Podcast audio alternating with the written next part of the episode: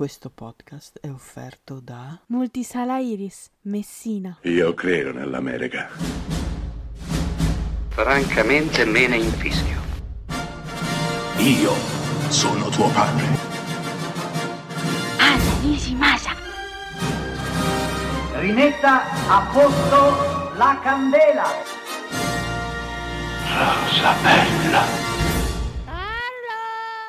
Cari degenerati e degenerandi all'ascolto, benvenuti alla puntata western. Ciao Carfa e ciao Dalila, praticamente l'ispiratrice di questa puntata. Ciao a entrambi. Ciao, ciao, ciao ragazzi. Oh, prima di partire voglio buttarvela un attimo sul filosofico facendovi una domanda a entrambi potete pensarci poco, perché con i tempi del podcast, no? il, il buco audio è brutto. La domanda è, qual è la cosa più importante della vita, o anche della vostra vita, ma della vita in generale, secondo voi? Partiamo da Dalila. Qual è secondo te la cosa più importante della vita? Direi l'amore e i gatti. Mi piace. Carfa? Fare quello che ti pare. Va bene, l'ha detto la anche libertà. un po' disgustato, voi non avete potuto vedere la faccia. Eh sì, eh sì allora, perché non, purtroppo non succede, ma sarebbe la cosa più importante. Rispetto le vostre risposte, ma entrambi vi sbagliate. La cosa più importante della vita, sarà che sono il più vecchio di tutti voi, è il tempo, ragazzi, è il tempo. Avere tempo a disposizione è una cosa che non vi darà mai più nessuno indietro. E quindi, detto ciò, ringraziamo tutti coloro che si prendono del tempo, lo perdono e lo passano ascoltando degenerando. E non è scontata questa cosa, perché facciamo puntate che durano minimo due ore, in cui chiacchieriamo di massimi sistemi, di cinema, di settima arte, di musica, un po' di tutto quello che ci salta in mente e che ci piace e c'è gente, gente, che perde del tempo ad ascoltarci, quindi insomma grazie dal punto di vista del tempo, che è la cosa per me più importante che ci sia, grazie di usare il vostro, una minima parte, per ascoltarci. Basta, tutto qua. Va bene, vi ho commosso un po'. Bellissimo pensiero. Pochino, sì. Sì, sì, devo ammettere che un po' di magone mi è salito. Eh, era, era, ovviamente lo scopo, farvi piangere come vitelli in attesa del macello. Esatto. Perché come vitello all'attesa del macello ci vado io questa sera? Perché parliamo di uno dei miei generi proprio preferiti. Ah, come amo il western. Io mi rendo conto di essere un, un uomo atipico perché non, non, amo più di tanto. Ma perché lo odi così tanto? No, non, non mai... odio, è che, che, preferisco altri generi, praticamente quasi tutti. Cioè, sta proprio sopra il porno. Cioè No, ma di... no, eh. che non amo. Capito? Mi meraviglio, insomma, il porno dovrebbe essere sopra anche il western, se parliamo no, di quello. Lo trovo leggermente noioso e mi annoia il montaggio soprattutto. Eh, esatto, quello. E, però sì, non è un genere che mi ha mai conquistato, nemmeno da piccolino, eh, però non, non, ce l'ha fatta a far brecce nel mio cuore. Nonostante ciò sono riuscito a ritagliarmi un po' di pellicole, perché qual è il gioco? Spieghiamolo. Oh, nasce da Dalila, dall'idea che voleva a tutti i costi fare una puntata western. E io a malincuore ho detto, vabbè dai, facciamo la puntata western. Però, visto che non potevo fare una puntata western senza Carfa, che invece è uno dei suoi generi preferiti, giusto Carfa? Insieme all'horror, sono perfetto. testa a testa. Vedi, è perfetto, lo sapevo, gli avrei fatto uno sgarbo troppo grande, eh. non me lo sarei mai perdonato. Ho detto, vabbè, coinvolgiamo anche Carfa. Allora Dalila mi ha fornito una lista di solo 30 film, ho detto, aspetta, una... sono un po' tanti. Allora, il format di questa puntata è così. A ognuno dei partecipanti è stato chiesto di individuare i suoi 10 western preferiti più uno. Il più uno è un western non western, o perlomeno un non western che però in realtà è un western. Ma ci arriveremo alla fine. E detto ciò, andiamo con i 10 western preferiti di ognuno di noi. Parto sempre con Dalila, l'ispiratrice di questa puntata, al di là della cavalleria, è proprio l'ispiratrice della puntata, quindi a lei la precedenza proprio di default. Vai, dimmi, da cosa partiamo? Um, allora, io non li ho messi in ordine cronologico, li ho messi diciamo proprio nell'ordine in cui mi venivano in mente che più o meno corrisponde anche a quanto lo amo. Uh, direi che partiamo dall'uomo che or- uccise Liberty Valance. Io non ce l'ho, Carfa? No, non ce l'ho neanche io, anche No? era stato uno dei miei scarti, diciamo. Però stupendo, Ah, ok. stupendo. No, io premetto che ci sono tanti di John Ford nella mia lista, quindi questo è solo, solo il primo. Ehm, è un po' il genere, il, scusate, il film che un po' mette l'epilogo alla, alla storia di Ford con, con i western, almeno con un certo tipo di, di mitologia, creando un po' questa mh, affiancando due eroi diversi che segnano uno il vecchio West, quindi John Wayne e il mito del pistolero, e Stoddard, che è interpretato da James Stewart, che è l'uomo della, della civiltà, diciamo, l'uomo della ferrovia. Quindi è un po' il film che, con cui Ford si, si congeda, diciamo, dagli eroi del tipo di, di John Wayne. Prende anche coscienza del fatto del quali, di dove ci siano miti, di dove ci siano leggende e del fatto che la storia purtroppo è fatta anche tanto di leggende, come dice nella- nel finale il giornalista che intervista il, il vecchio senatore Stoddard. È un po' una, una sorta di ammissione della, della falsità della, della storia, però dico, magari dico la trama che, Sì, che non è... assolutamente. non- Poi su questa cosa della è storia della leggenda ci torniamo perché il discorso che fa Ford è Eh, no, è- molto bello, molto bello. Esatto, esatto, sì, forse è meglio dire la, la trama prima che così si capisce. Ehm, allora abbiamo un anziano senatore con, con la moglie che sono appunto Stuart e Vera Miles che tornano in una cittadina nel West che ormai è diventata una città comunque molto luminosa, molto servita a livello di ferrovia, servizi, eccetera. Eh, vengono lì, lui è già un uomo appunto anziano, famoso, e mm, vengono in questa città per un funerale, il funerale di un uomo di cui non si ricorda più nessuno, che è appunto Tom Donifon e mh, dei giornalisti che appunto hanno l'occasione di fare lo scoop intervistando questo, questo politico, si fanno raccontare da lui la storia di questo di quest'uomo che tutti ormai hanno dimenticato e invece ai tempi tu- del- della narrazione di- del film, che è quasi tutto un flashback, ehm, Tom Donifon era un personaggio fondamentale interpretato appunto da, da John Wayne eh, all'epoca innamo- innamorato, quasi fidanzato con Vera Miles, eh, succede che a un certo punto Stoddard, giovanissimo avvocato, va nel West a cercare fortuna e si imbatte nel bandito Liberty Valance.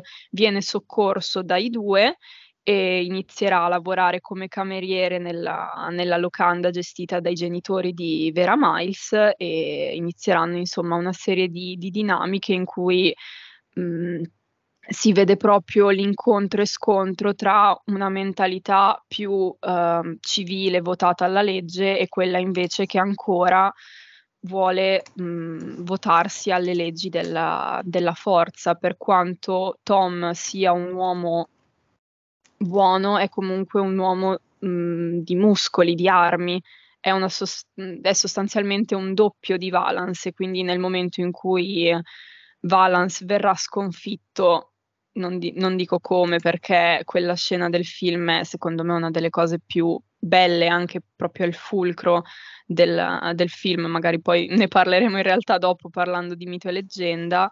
Ehm, nel momento in cui Valance eh, soccombe, anche Tom diventa un, un fantasma del, del passato e tale rimarrà fino, fino alla fine, anche quando sarà morto e, e sepolto di fatto. Questo è un gran film. Carfa? Molto, molto bello. Eh, basti anche pensare al fatto che cioè, qua c'è un trio di attori in stato di grazia. Forse, personalmente parlando, quello che è un po' più sottotono è proprio James Stewart. C'è un Lee Marvin che è quasi ipnotico. E John Wayne, secondo me, raramente è stato così, così bravo. Cioè, questo è uno dei suoi ruoli migliori, a mio avviso. Sono d'accordo. È bello il discorso che fa sulla storia e la leggenda, dicevamo. È probabilmente sì. il fulcro del film. Eh, la storia Sì, è storia, esatto. però cavoli, un- forse una, una bella storia intesa come, come una storia finta, forse. Sì, è una storia fatta di, di convenzioni, diciamo, di una tradizione orale, però ehm, c'è sempre, diciamo, mh, ho letto questo bellissimo saggio che appunto ehm, proponeva questa dif- differenziazione tra leggenda e mito. Ed è bellissimo perché effettivamente ti fa vedere che alla fine del film, quando ehm, ancora una volta il senatore viene riconosciuto come l'uomo che ha ucciso Liberty Valance quando in realtà non è stato lui, quello che fa stare male marito e moglie è il mito, che è quella specie di coscienza mh, mal, ce- cioè, mal eh, rinchiusa, cioè sono, è come se fosse un inconscio, diciamo, il mito, è quel qualcosa nascosto sotto la leggenda che in realtà è soltanto un, eh, un po' ormai un pacchetto preconfezionato molto più facile da, da vendere sui, sui fogli stampati, come appunto dice il giornalista dopo il lungo racconto straccia le- gli appunti del- dell'intervista e sceglie di ristampare la storia che tutti conoscono.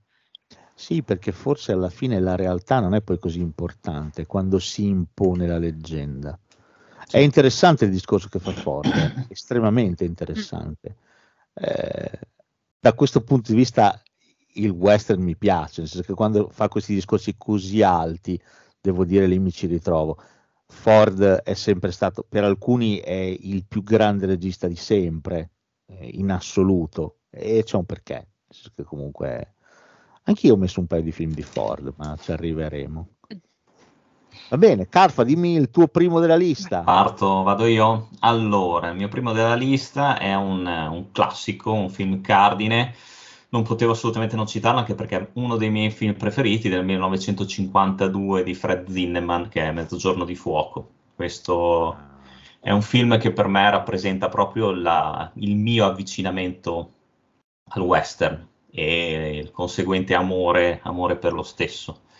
Gary E- Cooper e Grace Kelly. Esatto, nella... ci, ci troviamo anche qua alla fine comunque del, ehm, del 1800 e lo sceriffo Kane ha, ha, diciamo sistemato tutto nella, nella cittadina di Edleyville e si sta per sposare appunto con Grace Kelly, se non che i problemi arriveranno quando un suo vecchio nemico che doveva essere condannato all'ergastolo ma è stato graziato, tornerà con il treno appunto di mezzogiorno per sfidare appunto l'uomo che l'ha, che l'ha messo in galera. Di lì eh, appunto Gary Cooper cercherà aiuto tra tutti gli abitanti del paese che hanno appunto un debito di riconoscenza verso di lui e che vigliaccamente si tireranno indietro lasciandolo completamente solo contro, contro i tre suoi avversari desiderosi di vendetta.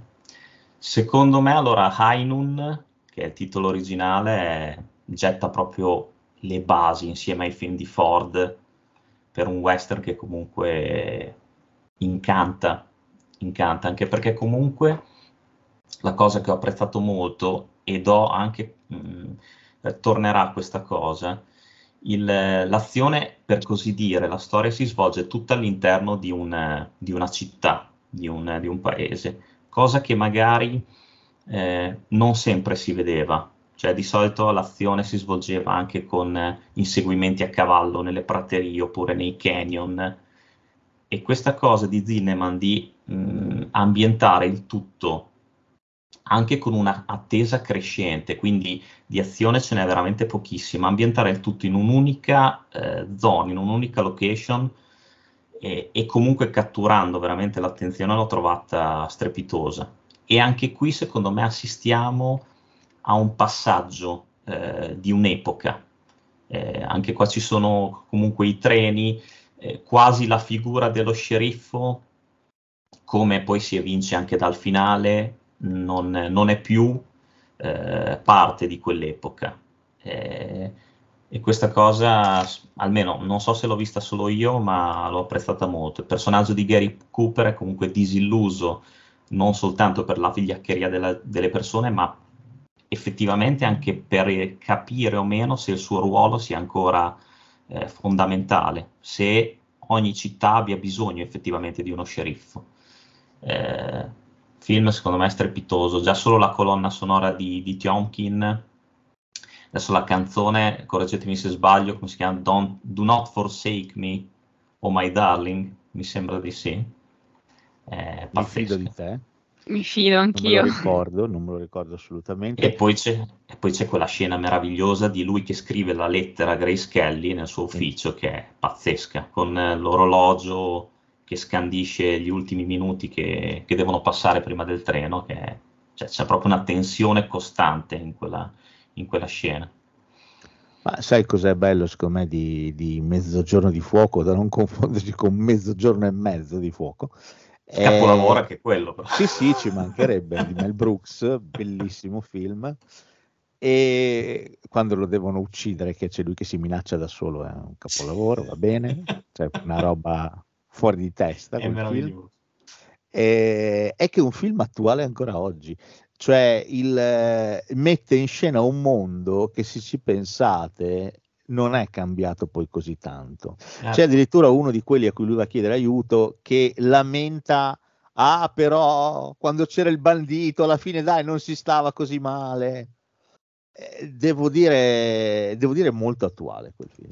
Non soltanto, ve- cioè, se tu pensi anche al personaggio interpretato da Lloyd Bridge, che è l'unico che vuole aiutarlo, ma semplicemente per il fatto che lui è invidioso e vuole conquistare la, la popolazione al posto suo. Cioè, lui non gliene frega niente che Gary Cooper muoia o vinca, vuole solo, solo subentrare a lui, anche questo è attualissimo. eh. vuole diventare un influencer Esatto. fondamentalmente. Esatto. Beh, questo è un film che è stato politicizzato fin da subito. Sì.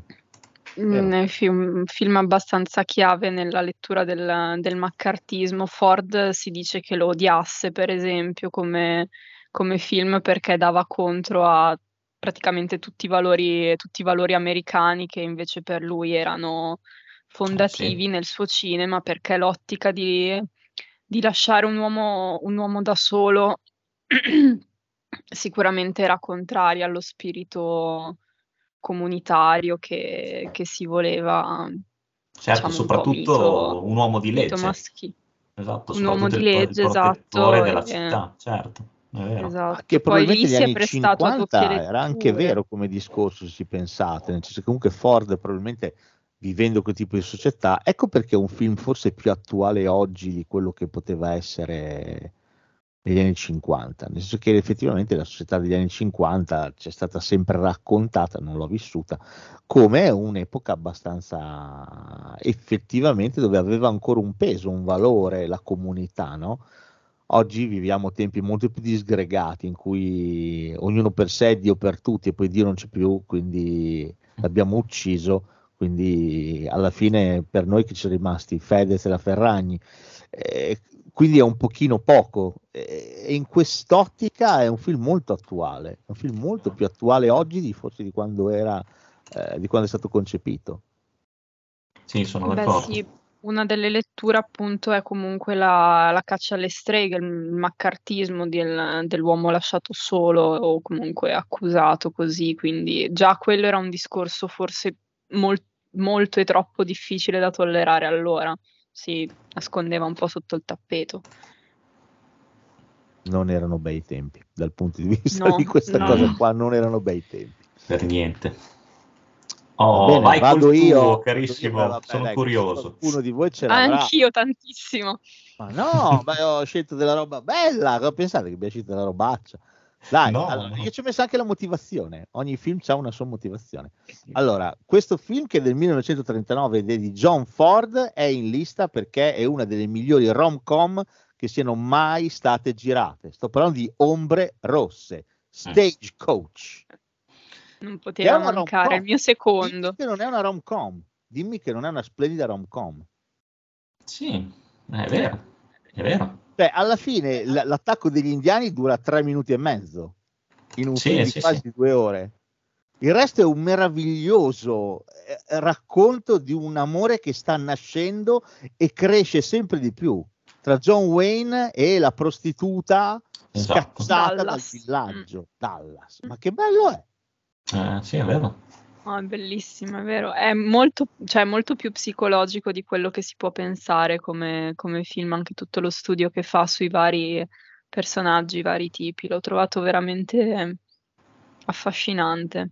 Sì, è un po' rom-com, un po' un Kammespiegel, perché è tutto all'interno della diligenza fondamentalmente. E se non siamo all'interno della diligenza, siamo all'interno Siamo della all'interno capanna, del- della casa Esatto. dove la, la Dove trovano- partorisce, no? Esatto. Quindi, quindi devo dirti, per me è un film pazzesco, Ombre Rosse, pazzesco. È- non è facilmente etichettabile come un western e basta. È vero, ci sono gli indiani, è vero, ci sono i cowboy, però basta. Cioè, è, è- semplicemente una tipologia messa, messa in scena. Per il resto il film parla d'altro. Ed è, ed è un grandissimo film, un grandissimo film. Il banchiere che ha fregato dei soldi, cioè ci sono delle tipologie umane in questa Certo. Sì, pellicola. sì, sono parla di, di tipi sociali, alla fine parla di, di società, Sì. pur Sì. standone fuori. Ci il sono... dottore ci- ubriacone che beve in continuazione, che poi è lo zio di La vita è meravigliosa, Esatto, quello che si esatto. perde i soldi. Che c'è anche in Mezzogiorno di Fuoco che fa il sindaco. È vero, sì. Ah, No, no, è fantastico Ombre Rosse proprio perché è stratificato nella costruzione dei personaggi e anche qua è bello come Ford comunque punti il dito, esalti l'outsider, esalti il perdente, l'emarginato, come appunto Thomas Mitchell che fa il medico ubriaco che si ri- rivelerà Ma anche. Dallas, anche Dallas, Dallas. lo stesso John Wayne. Esatto, sì, sì, sono i loser se vuoi, però sono... E per me, guarda, ti assicuro, non ho detto apposta per fare il guappone rom-com, cioè per me la, la- la- la storia d'amore che nasce tra loro È due bellissima. è meravigliosa.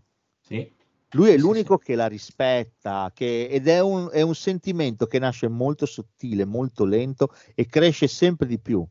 È splendido, è splendido. Questa è una delle Certo. storie d'amore più belle che mi sia capitato di vedere. Ed è in un western. È vero. addirittura c'è- assistiamo a un John Wayne timido anche. Certo. Ringo. Ringo. Ring, esatto. Vabbè, questo, questo è un filmone. Ok, Quindi già dal primo film capite che un po' l'ottica mia è un po', un po' particolare. Cioè, ho scelto dei film che magari sono anche famosissimi, però per motivi anche un po', un po' miei, ecco. Questo è un film celeberrimo, ma per me per i motivi sbagliati, ecco. Ombre Rosse secondo me si cita a sproposito eh, per i motivi sbagliati, perché questo è veramente una storia d'amore meravigliosa, ma tutto. La ragazza che è incinta deve partorire, è, è splendido, è splendido. I caratteri umani che vengono fuori da sto film, in quella cacchio di diligenza, eh, sono meravigliosi, sono meravigliosi. È l'umanità presa e messa in scena da Ford in una maniera, in una maniera Sono d'accordo. esagerata. Gli indiani sono semplicemente il, eh, il fattore di crisi, il, il problema. Basta. Sì, la scusa per, eh, Esatto. per studiare esseri umani. Sì, Esatto. bravissimo, è il McGuffin, cioè potrebbero essere gli alieni, potrebbe essere Trump, potrebbe essere quello che vuoi, i Salvini e quelli della Lega che attaccano, cioè qualsiasi cosa potrebbe essere, i Garibaldini, chi volete voi, è figo, è veramente bello sto film, Sì. bellissimo, universale, ecco, lo definirei veramente universale, e attualissimo ancora oggi, eh? stiamo parlando del 1939 Sì, sì. attualissimo ancora oggi. Il cinema, quello bello, quello vero, resta attuale, attuale sempre, sempre, sempre, sempre, anche dopo cento anni. Sicuramente copiato, eh, remakeizzato tantissime volte, non si conta neanche più quanto ha ispirato Ombre Rosse. eh. Ford, Ford era Ford. Va bene, ho fregato il secondo a Dalila, dimmi il terzo allora, Dalila. Ok, vabbè, il terzo continuiamo sempre con, con Ford, naturalmente è del 1956, Sentieri selvaggi. E qui mi hai fregato a me il secondo. Ah, Eh, vabbè, come si fa a non mettere sentieri selvaggi? eh, non si può Dai, non una mettere puntata su questo, western, come questo fai? podio. No, è Mm. impossibile. No, non, non si può assolutamente. Io qua sono stato furbo, non l'ho messo perché tanto sapevo che uno dei voi, voi due l'avrebbe Ho messo. Sarebbe capito, ma devi scegliere i tuoi preferiti, non, non ti dovevi Ti ho trattenere. detto ce ne avevo una ventina di preferiti, quindi Vabbè, dai. non è stata una rinuncia. Però sentire i selvaggi è, me- è meraviglioso. Vai, dai, la Sono palla, d'accordo. bellissimo. È bellissimo, molto semplice anche qui come, come premesse. Ho notato che i western più belli, anche tutti quelli che, me- che metto in lista, hanno una trama molto semplice. È tutto il resto che fa, è tutto il resto che fa il film. Qui abbiamo una, una situazione iniziale di questo eh, uomo, Ethan, che viene dal, dal deserto in- nella famiglia di suo fratello famiglia che a breve viene sterminata dagli indiani, fatta eccezione per la nipote più piccola. Eh, la grande verrà trovata tragicamente in- dopo uno stupro e uccisa in un, mo- in un secondo momento, ma la, la grande mancante, diciamo, è la, la figlia più piccola del fratello di, di Ethan in, un, um, in una caccia, appunto, in una ricerca che durerà sette anni, finalmente Ethan riuscirà a trovare questa ragazza quando, mh, dopo aver odiato gli indiani per così tanto tempo, non riuscirà inizialmente ad accettare il fatto che in questi sette anni lei si è aggregata, si è integrata alla società di cui è entrata a far parte anche con, comunque col- con un atto di, di violenza. E il finale poi è struggente nel momento in cui, nonostante tutto, lui la, la riconosce prendendola in braccio e la riporta a casa è da lacrime. E fina- finale del finale più malinconico nel momento in cui lui rimane un, un uomo dell'esterno, un uomo del deserto e quindi non, non riuscirà mai veramente a godere della felicità del, del nucleo familiare, ma rimarrà sempre, sempre fuori. Io su Sentieri Selvaggi ho da dire un paio di cose. La prima, Ethan Edwards, John Wayne ha sicuramente un tramaccio con la moglie di suo fratello. C'è un rapporto molto strano tra i due. La moglie del fratello, la cognata, è estremamente preoccupata di lui. Se sta bene, se ha freddo, se ha fame, se ha sete, se è ben coperto. Si capisce che tra i due c'è una tensione. Lui è l'unico nome che chiama quando la fattoria è stata attaccata dagli indiani. Lui si preoccupa di lei, se è viva. Quindi tra i due è ovvio che non è che facessero le corna chissà chi, no, non sono, i, non sono i tempi e non è questo che interessa a John Ford. Però è interessante per il personaggio di, di Ethan, che è un uomo ancora più solo, perché probabilmente si è innamorato anche della donna sbagliata. E questo viene sottolineato secondo me in modo molto molto accennato, molto leggero e molto molto elegante da John Ford. L'altra cosa è il rapporto che lui, come hai anche detto tu, ha verso i pelle rosse, verso gli indiani. Lui li odia, li odia con tutto se stesso. Siccome il suo figlioccio è per un ottavo indiano, lui lo detesta. Arriverà a riconoscerlo solamente come vagamente umano verso la fine del film, altrimenti lui lo odia profondamente, lo tiene a distanza, lo maltratta, lo tratta malissimo. Eh, lo stesso atteggiamento che ha verso gli indiani, c'è quella scena dove trovano l'indiano morto e lui gli spara negli occhi Negli occhi. perché così non potrà seguire Manitou, non so dove, non potrà trovare pace il suo cadavere, la sua anima. Quindi è un uomo veramente durissimo. Tant'è che vorrebbe uccidere Natalie Wood inizialmente. Vorrebbe uccidere perché ormai è diventata una di loro e quindi non è che non vuole portarla a casa, vuole proprio ucciderla. Sarà il ragazzo che lo accompagna a dissuaderla. Che si metterà in mezzo. Esattamente. Mm. Quindi questo per me è un film di- è interessantissimo, è veramente interessantissimo, è spettacolare. L'odio che, che John Wayne prova per gli indiani è atavico, è l'odio di una nazione intera.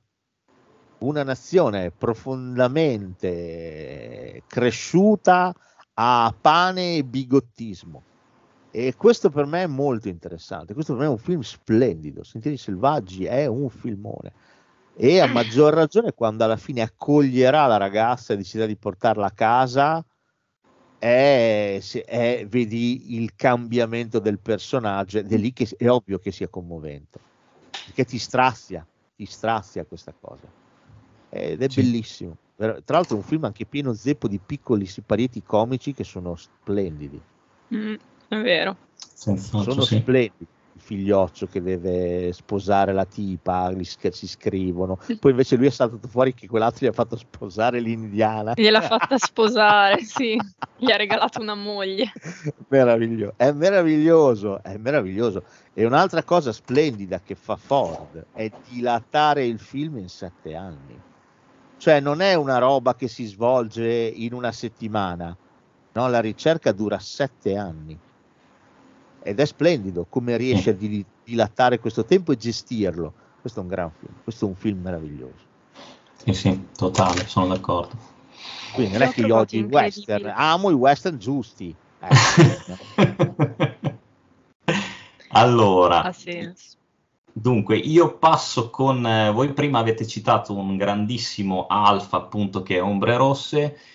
Il mio secondo film preferito western è del 1976, un grande, grandissimo Omega di John Whale, che diretto da Don Siegel dà vita al pistolero. Questo Ci avevo è... pensato, ma ne avevamo, già parlato, allora ho detto, vabbè, dai, non lo cito, però eh, bello, bellissimo, piace tanto anche a me. Col fatto che appunto film preferiti... Hai fatto bene, hai fatto benissimo. La leggenda, il, il leggendario John Book ritorna a Carson City lui è un eroe, un mito del West, ha fatto di tutto, tra l'altro bellissima l'introduzione con gli spezzoni dei film vecchi di John Wayne, sì, bellissima, sì. montata da Dio, e lui ritorna per regolare i conti, malato, stanco, malato di cancro. Come di fatto era già malato John Wayne. Esatto, esatto, l'ultimo film appunto di John Wayne per regolare i conti con eh, i, gli ultimi tre nemici, chi gli ha ucciso il fratello, chi gli ha sparato alle spalle e chi mi sembra gli abbia rubato. Non mi ricordo chi la cioccolata ha... quando aveva sei no. L'ha, l'ha lasciato agli indiani come ah, ostaggio.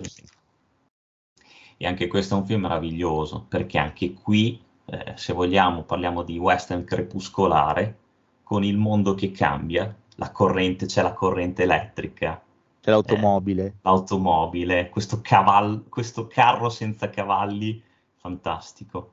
E lui si trova completamente spaesato, lui non ha più senso di esistere. E il film, la cosa geniale è il fatto che tristemente è metacinematografico, cioè il, è fortemente metacinematografico questo film. John Wayne sembra quasi essersi ammalato proprio perché è finito, stava finendo anche la moda dei film western, il periodo, cioè ormai i western stavano non stavano più avendo quel successo di prima. Quindi lo stesso, sembra quasi che lo stesso attore si congedasse eh, cioè, dal pubblico in questa maniera. Cioè, mh, mm, è pazzesco. Poi, se vogliamo, anche questa è una grandissima storia d'amore. Cioè, il rapporto che ha lui con Lauren Bacall, la vedova che lo ospita, è di un tenero che, che fa paura. Cioè, c'è un, un rispetto tra i due, una, c'è quel volersi dire e non dire, c'è quel, quel voler confessare, entrambi hanno sofferto, entrambi sono, mm, si sentono veramente esclusi, tendono ad avvicinarsi, ma poi c'è sempre qualcosa che li allontana. Loro stessi si allontanano, è, è un qualcosa di meraviglioso.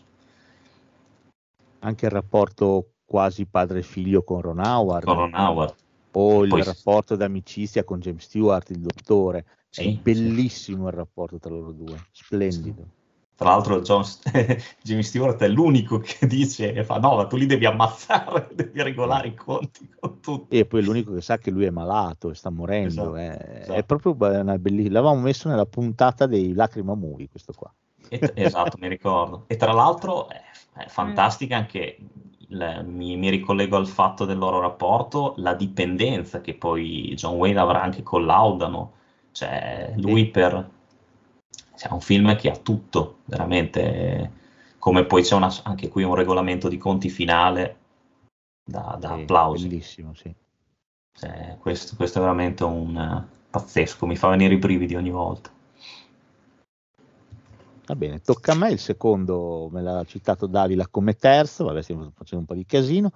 Oh, questo lo, lo cito perché ha forse il finale più depressivo e più di merda che si sia mai visto in un film western.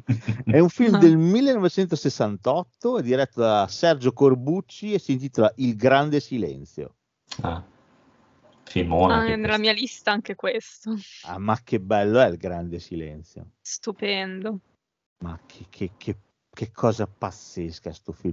Ha un finale che veramente devi essere molto di buon umore perché arrivi e dici, "Oh, ma porca puttana. C'è un clown Skinski da, da- ma, ma di più. Eh sì, Mm. è, è folle, allucinato. C'è un Jean-Louis Trintignant meraviglioso che, che- che- che non può parlare. Bellissimo sto film, bellissimo, bellissimo. Questo è uno dei film di Corbucci più belli. Per me è molto meglio di Django, per esempio. Eh, Django Sì, è celebratissimo, eh, però per me questo è molto più bello, è molto più amaro, anche solo, solo come ambientazione in mezzo a questa neve perenne. È veramente molto molto bello. Musica di Morricone straziante, splendida. Questo è un grande film, veramente bello. Poi tra l'altro ti dirò, non so a voi, ma io rivedendolo recentemente, Django non mi ha fatto impazzire, me lo ricordavo molto più bello. Sì, sono d'accordo. Per me ha due o tre cose molto geniali, tipo la cassa che si porta Sì. dietro, quella roba lì è un colpo pazzesco. Però per me il, il Grande Silenzio è proprio un film pazzesco, pazzesco, ripeto, forse con uno dei cattivi più, più allucinati e poi qui, eh, diciamo, il cattivo vince, cioè qui alla fine il cattivo vince, cioè noi siamo abituati a vedere film e film, tradizione di western che va avanti dagli anni 30 con il buono che alla fine comunque anche se gli spezzano le mani, anche se gliene fanno di ogni, però alla fine ce la fa. Qui no. Ma poi muore pure male. Sì. Cioè, non è che riesce ad avere un minimo di rivincita, muore di merda, muore come un poveraccio, come un miserabile. Mentre Klaus Kinski gli ride in faccia. È allucinante questo film, è allucinante.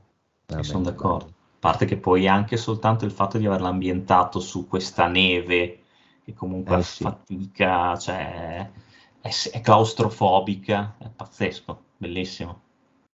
Sì, per me Corbucci fa una parte che girava dei western violentissimi ed effettivamente questo è bello violento. Ma voglio sentire Dalila, l'hai inserito nella lista perché? Dimmi un po'. Perché allora c'è un problemino che ho io con i western, diciamo post Hollywood. Ok, Quando ehm, esagerano con le scene di, ehm, di violenza. Non è tanto una questione del mio essere anche facilmente impressionabile, è proprio una questione che mi annoia.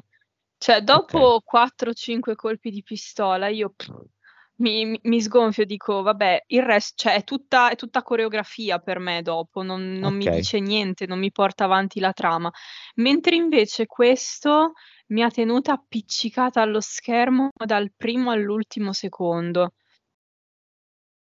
Quindi Sì. l'ho, l'ho trovato veramente, ma appunto prima di, prima di oggi mi sono bevuta un sacco di western nell'ultimo mese, quindi l'ho messo in lista perché è veramente uno di quelli che più mi ha tenuto attaccata, uno di quelli che ho scoperto non è stato un rewatch, quindi sono contentissima di, di averlo visto perché proprio mi ha anche raccontato una parte di, una parte di storia, la- diciamo il, il declino, la- di come hanno degenerato proprio le- l'istituzione dei cacciatori di taglie che non, non sapevo, quindi anche affascinante da questo punto di vista.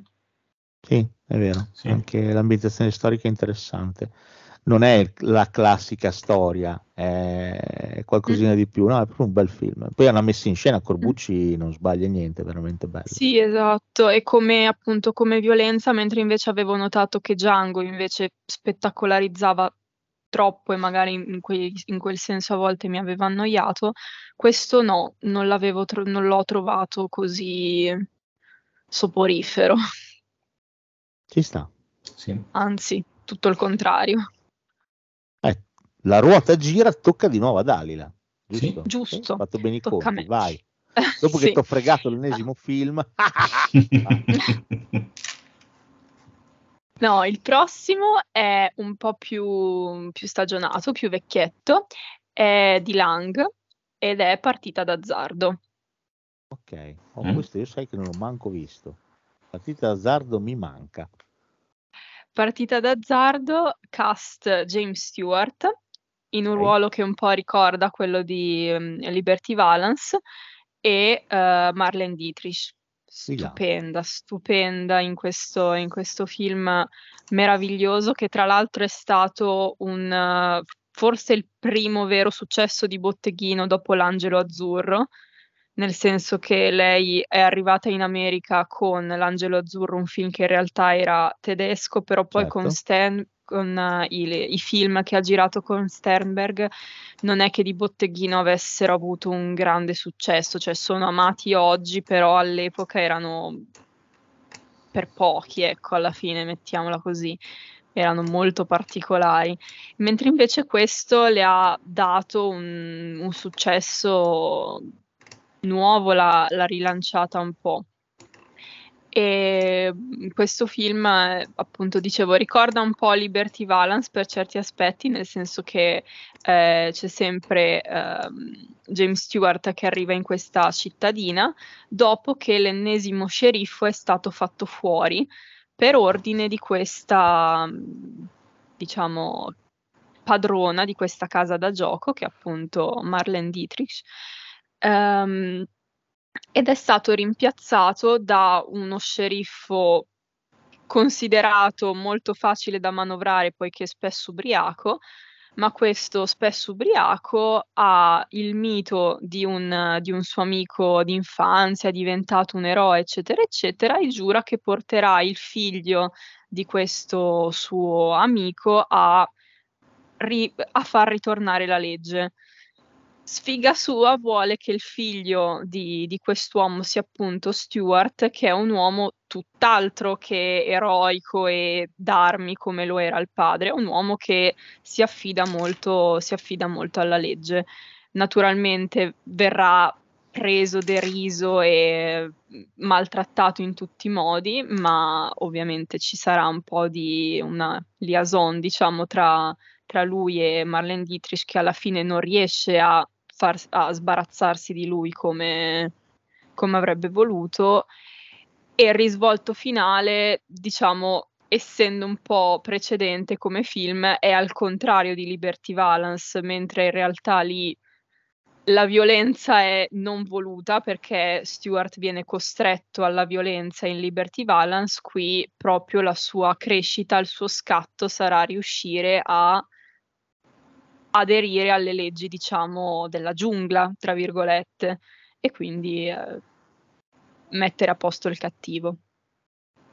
È molto bello, è curatissimo a livello di mh, scenografia, costumi, così veramente molto affascinante. Poi loro due sono qualcosa che è da guardare. Io Marlene la amo pazzamente, quindi eh, vederla in questo film mi è molto piaciuto.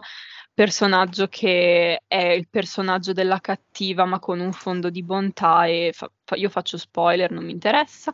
Ehm, so che voi non siete, non vi fate problemi, quindi Anzi, non me li farò neanch'io. E mm, naturalmente, come voleva la, la legge di Hollywood, i mm, cattivi non cattivi diventano decisamente buoni se si sacrificano, quindi lei a un certo punto, proprio per, per amore nella, nella lotta estrema per difendere il- l'amato James Stewart, si, si metterà in mezzo tra lui e una pallottola e quindi morirà. E l'ho trovato un personaggio davvero adorabile il suo in, in questo film, molto carismatico, lei lo era sempre. Eh, non c'entra un cazzo, ma questo, questo personaggio che si sacrifica per qualcun altro mi ha fatto venire in mente quell'immenso film di Billy Wilder, sempre con Marlene Dietrich, che è testimone d'accusa, bellissimo, bellissimo anche quello. dove lei è strepitosa. Perché c'è, lì c'è un Charles Lawton che per me vince tutto quanto. Eh. Cioè, per me Charles Lawton lì Sì, è, è immenso. padrone, però- padrone di quel film. Sì, sì. sì, è immenso, cioè quel film lì togli Lawton, eh, vale la metà, però lei è molto brava e anche lì si immola, si sacrifica per Tyrone Power. Sì. Però, insomma, sì, eh, forse valeva più la pena sacrificarsi per James Stewart, ecco. Però guardate Sì, Testimone sì, decisamente. Così, così scoprirete il perché.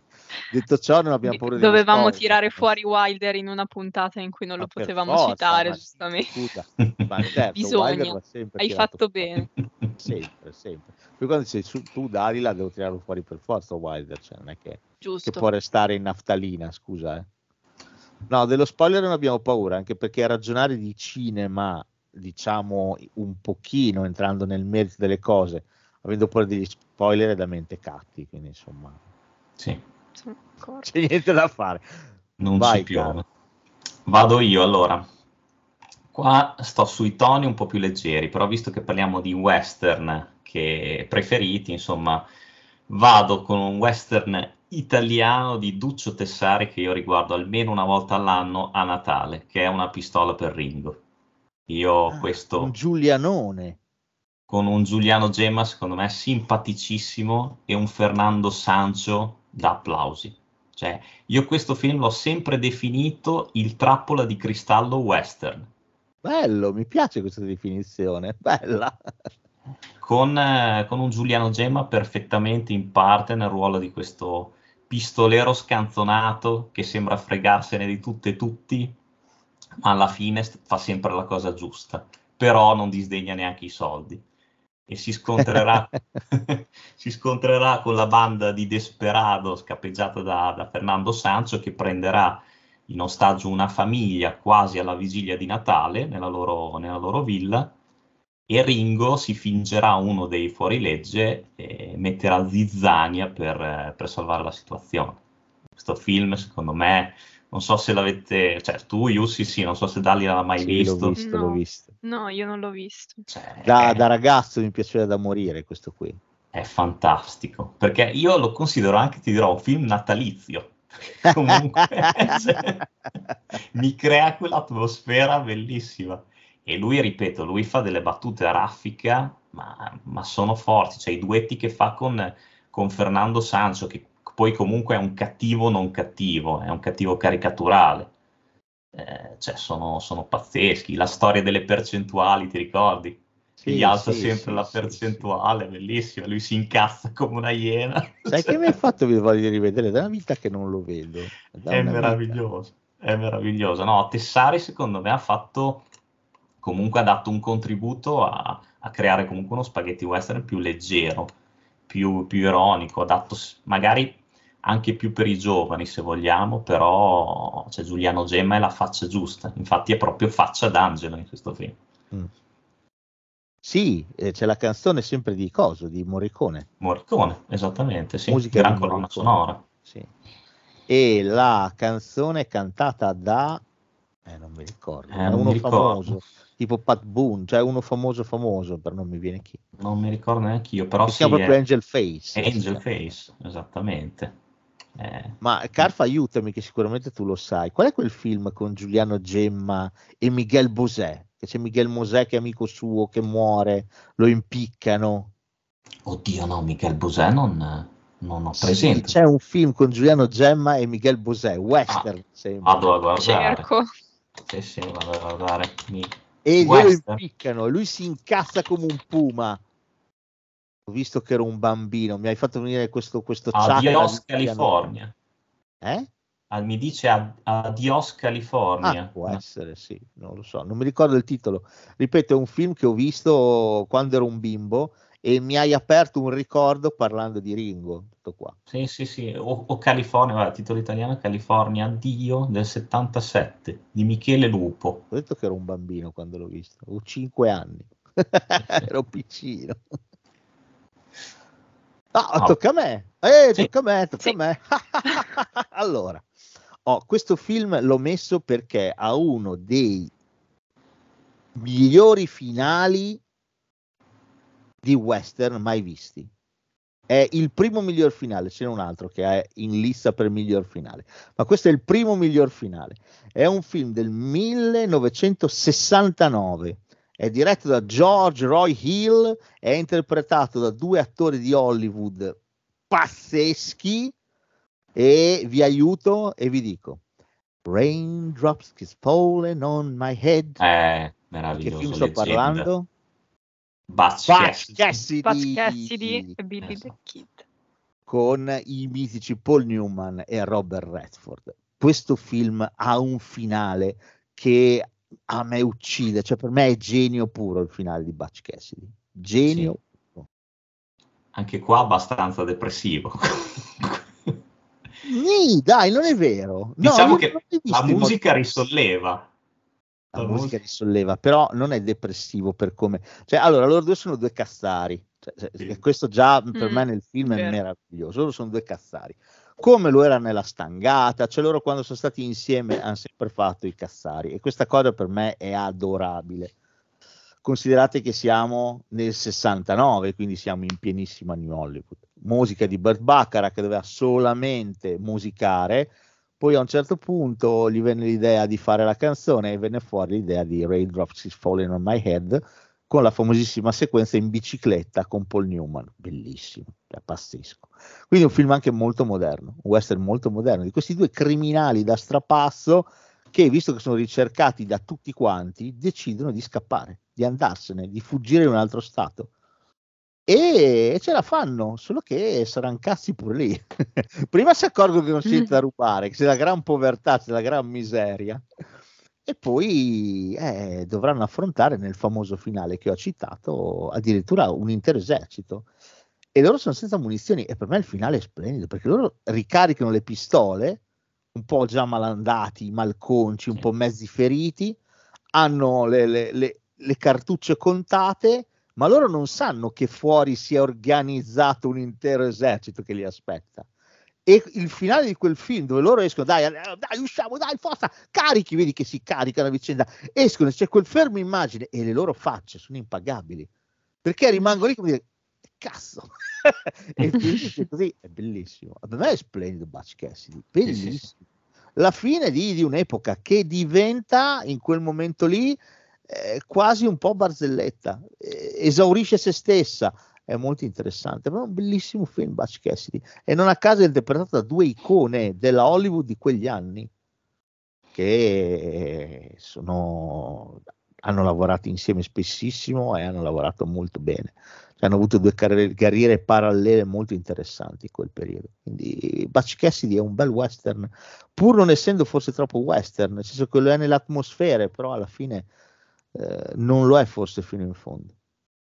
Sì, è vero, io ho trovato particolare come film il fatto che smontasse qualsiasi stigma e stereotipo di eroismo, cioè non, non ce n'è, non ce n'è spazio e loro sono invece due personaggi molto umani, con fragilità, scazzi, momenti di, di ironia, di scherzo. L'ho trovato anche questo molto psicologico, la musica dolcissima, molto bella. Infatti anche secondo me è un film che io ho apprezzato un botto perché è una grandissima storia di amicizia. Cioè non c'è quella eh, amicizia virile, se vogliamo, quell'amicizia ma- macista che, che veniva descritta un po' nei western di una volta. Qua c'è un'amicizia proprio, come hai detto giustamente tu, cazzara, un'amicizia goliardica. Ma profonda, Sì, sincera. esatto, sincera, è un- una cosa molto attuale, secondo me. Sì, sì, sì, Quindi, assolutamente. ed è un film estremamente romantico anche questo, se vogliamo. Sì, sì, su un'epoca che, che sta terminando Sì, e loro non sono più adatti per quell'epoca lì. E quindi è giusto che facciano quella fine. Il finale del film citato da- dal film Santa Maradona, con Accorsi e Libro di Rienzo. Quando nel finale del film si alzano dal divano in un fermo immagine identico a Butch Cassidy. devo dire, questo per me è davvero un filmone. Questo è veramente bello. Sì. Vuoto. Vuoto, mi piace quoto. Quindi si riparte, tocca di nuovo a Dalila. Vai, vediamo Sì. se ne freghi uno. Sì. Dalila. Dai. Allora, questo è sempre di John Ford. È un Ok. film che ho avuto il privilegio di vedere al, al cinema, eh, a- nella rassegna del cinema ritrovato, ed è spaziale. Rivisto su piccolo schermo rende un quarto, credo. Ok. È Il massacro di Fort Apache Uh, del bello. 1948 Molto bello.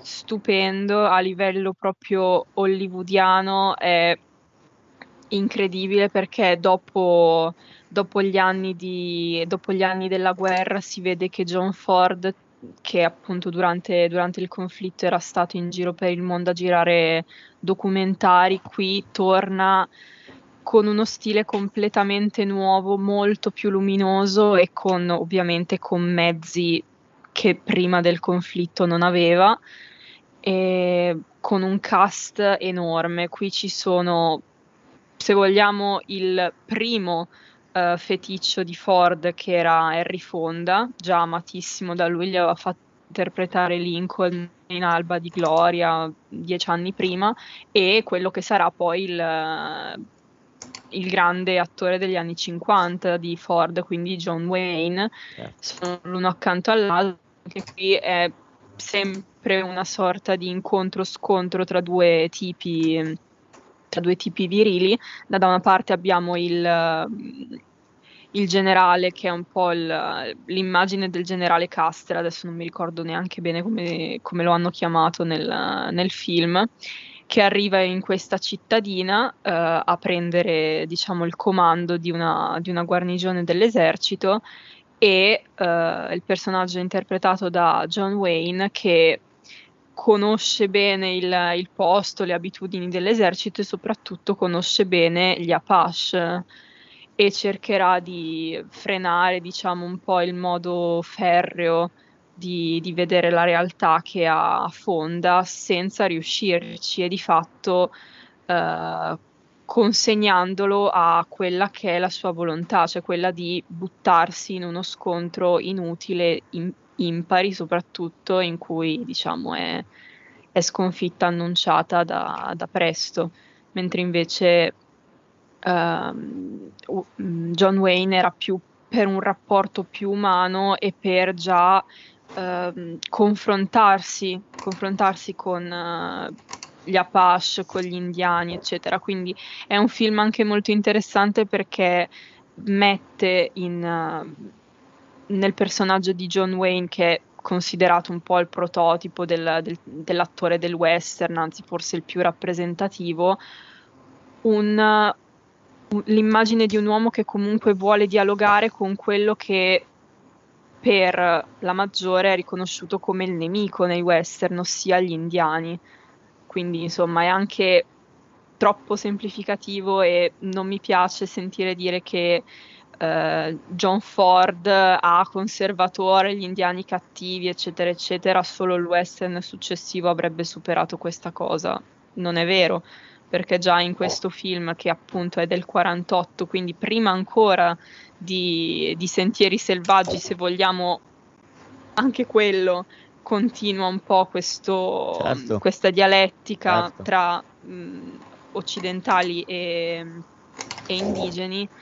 Lo trovo, lo trovo un film interessante e poi davvero da, da vedere è una delizia perché poi c'è anche tutta la parte nella, nella cittadina, ci, ci sono le controparti femminili, c'è la, la figlia di Harry Fonda interpretata dall'adulta Shirley Temple, comunque nelle vesti di una sedicenne, diciassettenne, comunque era già cresciuta. C'è uno dei, dei momenti più amati da Ford che era quello del ballo, anche quello un momento molto, Sì, è molto bello, anche solo da, da Sì. guardare, molto ben coreografato, quindi consiglio tantissimo. Se poi dovessi avere per caso la possibilità di vederlo al cinema, è una delle, una delle esperienze che io mi ricordo con più piacere su grande schermo. Quindi sì, sì, sì, tutta la vita. Vai, Carfa. Vado Fammi io. sognare. Allora, lo volevo tenere per ultimo, ma non ce la faccio. Eh, questo per me è un film orgasmico. Io credo che sia, ecco, questo è il mio western preferito in assoluto. Tu, Yussi, saprai già di cosa sto parlando. The Botte Unforgiven. di Natale. No. Eh sì, è quello. Quello è il secondo.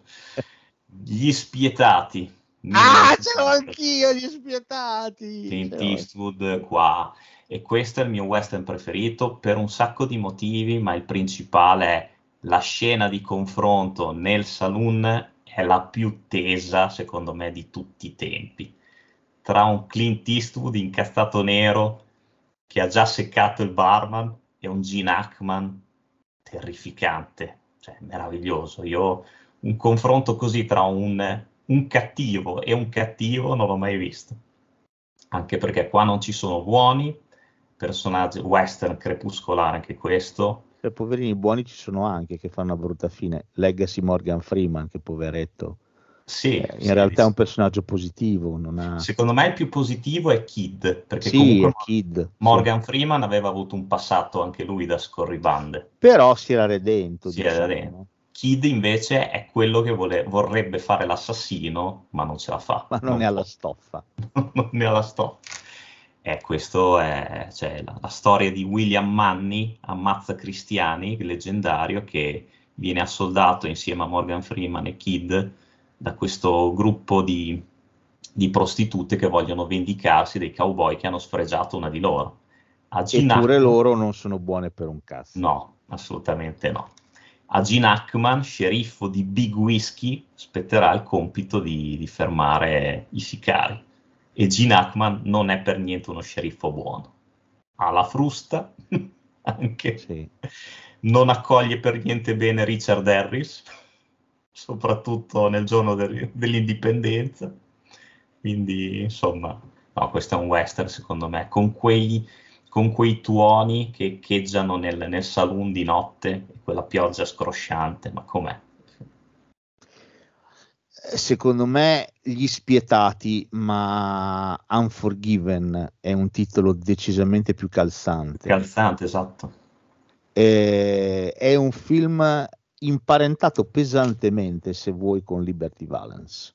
Nel senso che di nuovo c'entra la realtà, il mito, la leggenda, un tipo di realtà e di mito che si mescolano. Eh, c'è il personaggio del- dello scribacchino, quello che dovrebbe scrivere le memorie di Esatto. Richard Harris, e Richard Harris alla fine è solo, è solo tanto fumo ma pochissimo arrosto, no?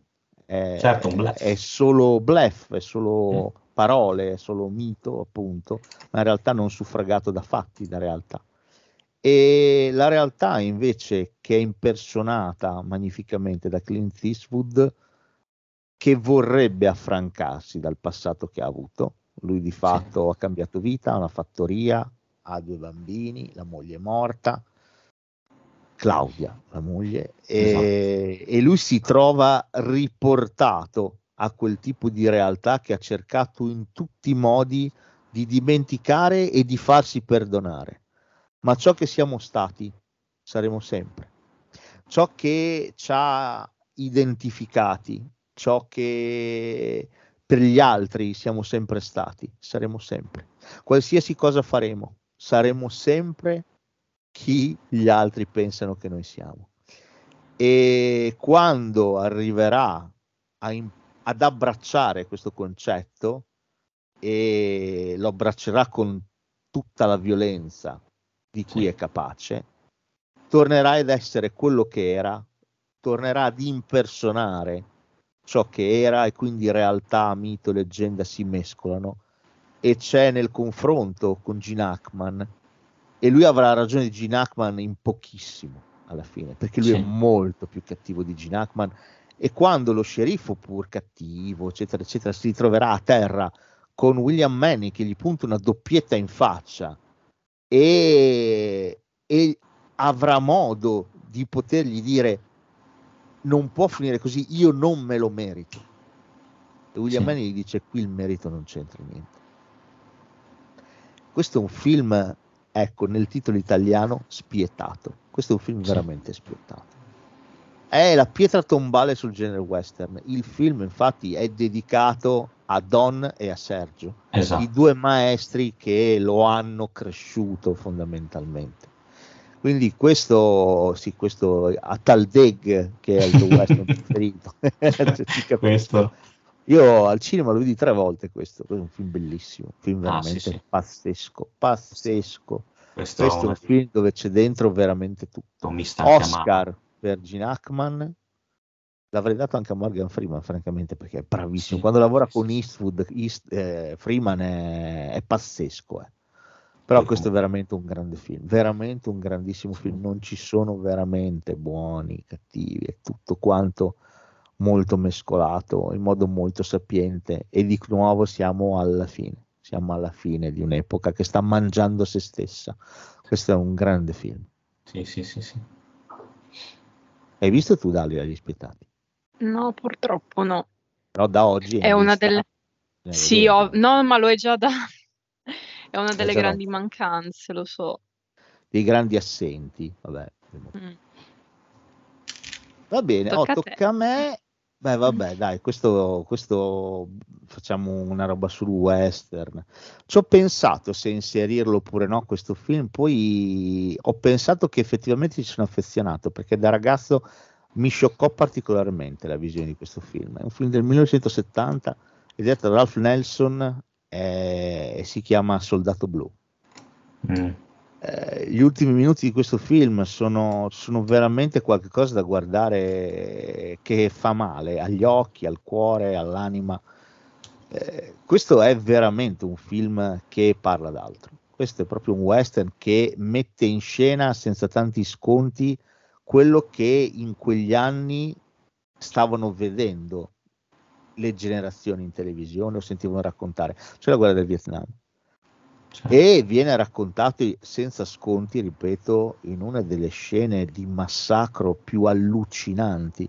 Fino a questo momento, se Hollywood aveva comunque riflettuto sulla figura degli indiani, lo aveva fatto, lo abbiamo fatto anche noi oggi citando i due film di John Ford, eh, però diciamo l'aveva fatto eh, sempre in, in punta di fioretto, in punta di metafora, facendo ragionamenti molto più elaborati, anche se vuoi anche molto più alti. Soldato Blu è molto più basico. Soldato in Blu mette in scena eh, la grettezza, l'avidità eh, del- dell'uomo bianco che non ha onore e non ha pietà nei confronti di un popolo che addirittura si è arreso perché c'è una resa e c'è un, un patto di pace, ma non viene rispettato. E un intero villaggio viene massacrato. E la scena è lunga, è lunga, è spietata, è piena zeppa di sangue, è Sì, violentissima. E- c'è di tutto, mamma mia. sì, è un film allucinante, allucinante Soldato Blu. Sì. Definirlo western è molto arioso, però è il film della rottura. Qui veramente abbiamo la rottura. Da questo momento in poi la figura del- dell'indiano non sarà più la stessa. Sarà impossibile guardare con gli stessi occhi. E devo dire, da questo punto di vista è un film importante comunque. Quindi Certo. a me scioccò, io lo vidi da ragazzo, rimasi completamente sconvolto. Gli ultimi 15-20 minuti sono una roba che ti mette veramente, veramente a dura prova. eh. Io ti dico, faccio fatica ancora adesso a vederlo. Sì, sì. Sì, perché è assolutamente gratuito. Sì, È una roba sì. assolutamente gratuita e non finisce mai. Non Sì, finisce mai. È l'orrore. È l'orrore che avrebbe poi preso Coppola e l'avrebbe portato in Apocalypse Now. È quello, è quella roba lì. È quella roba lì. Quello che vedevano, ecco l'importanza del cinema, che prende la realtà, la plasma, la muta, la, la cartoccia e te la risputa addosso eh, in un altro contesto. Però è chiarissimo qual è il riferimento. Quindi basta. Dalia. Tocca a me. Sì? Vado con un film che secondo me non poteva non esserci in questa puntata.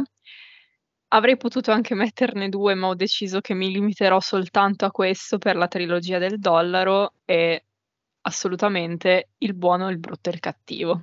Ce l'ho. Ah, come il titolo della nostro- del, nostro, del nostro episodio. Ce l'ho anch'io stavolta. Io non ce l'ho. Io non ho nessun leone. Portatemo a casa. Oh, Ah, però.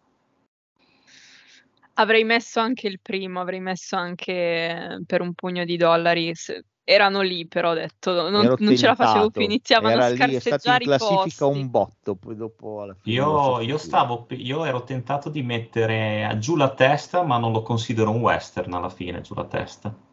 Secondo me. Sì, anche ci sta. Eh, cosa dobbiamo dire di questo film? C'è un buono, un per e sconta- cattivo.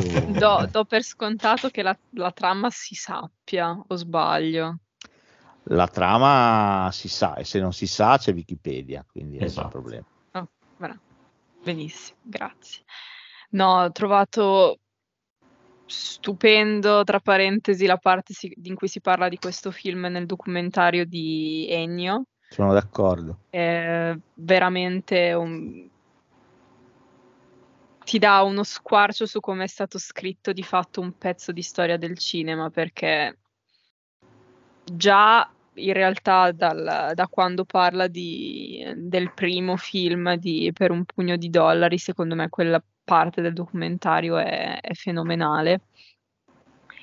E cosa dire, qui interpreti eh, meravigliosi, uno più bello e azzeccato, e azzeccato dell'altro. È un film che questo sì che è leggenda, questo è mito e leggenda insieme, secondo me. Sono d'accordo. Io, fra l'altro, l'ho messo nei miei preferiti perché cambia, è cambiato a seconda degli anni in cui l'ho visto. Quando ero piccolo mi faceva ridere da matti Eli Wallach, era Sì. il comedy relief. Poi mi sono avvicinato in età adolescenziale a Clint Eastwood e adesso parteggio sempre per Lee Van Cleef. Quindi, Vedi che ho fatto bene a dire che tu sei il cattivo. eh sì, eh, eh sì. Vabbè. No, è questo. Come si fa a non amare? No, è un grandissimo film, ci mancherebbe. Questo è tutto da amare, poi è bellissimo perché alla fine è quasi un film a episodi, cioè proprio sono una serie di tappe, quindi vero. eh, rimani eh, comunque, cioè se c'è una parte che magari ti interessa meno, comunque ti interessano tantissimo tutte le altre, quindi Esatto. è un film che si fa amare da tanti tipi di, di pubblico, cioè io sono rimasta per esempio estasiata dalla scena quella del ponte, tutta la parte Certo. lì con l'esercito e la guerra civile, quella parte lì per me è, è stupenda.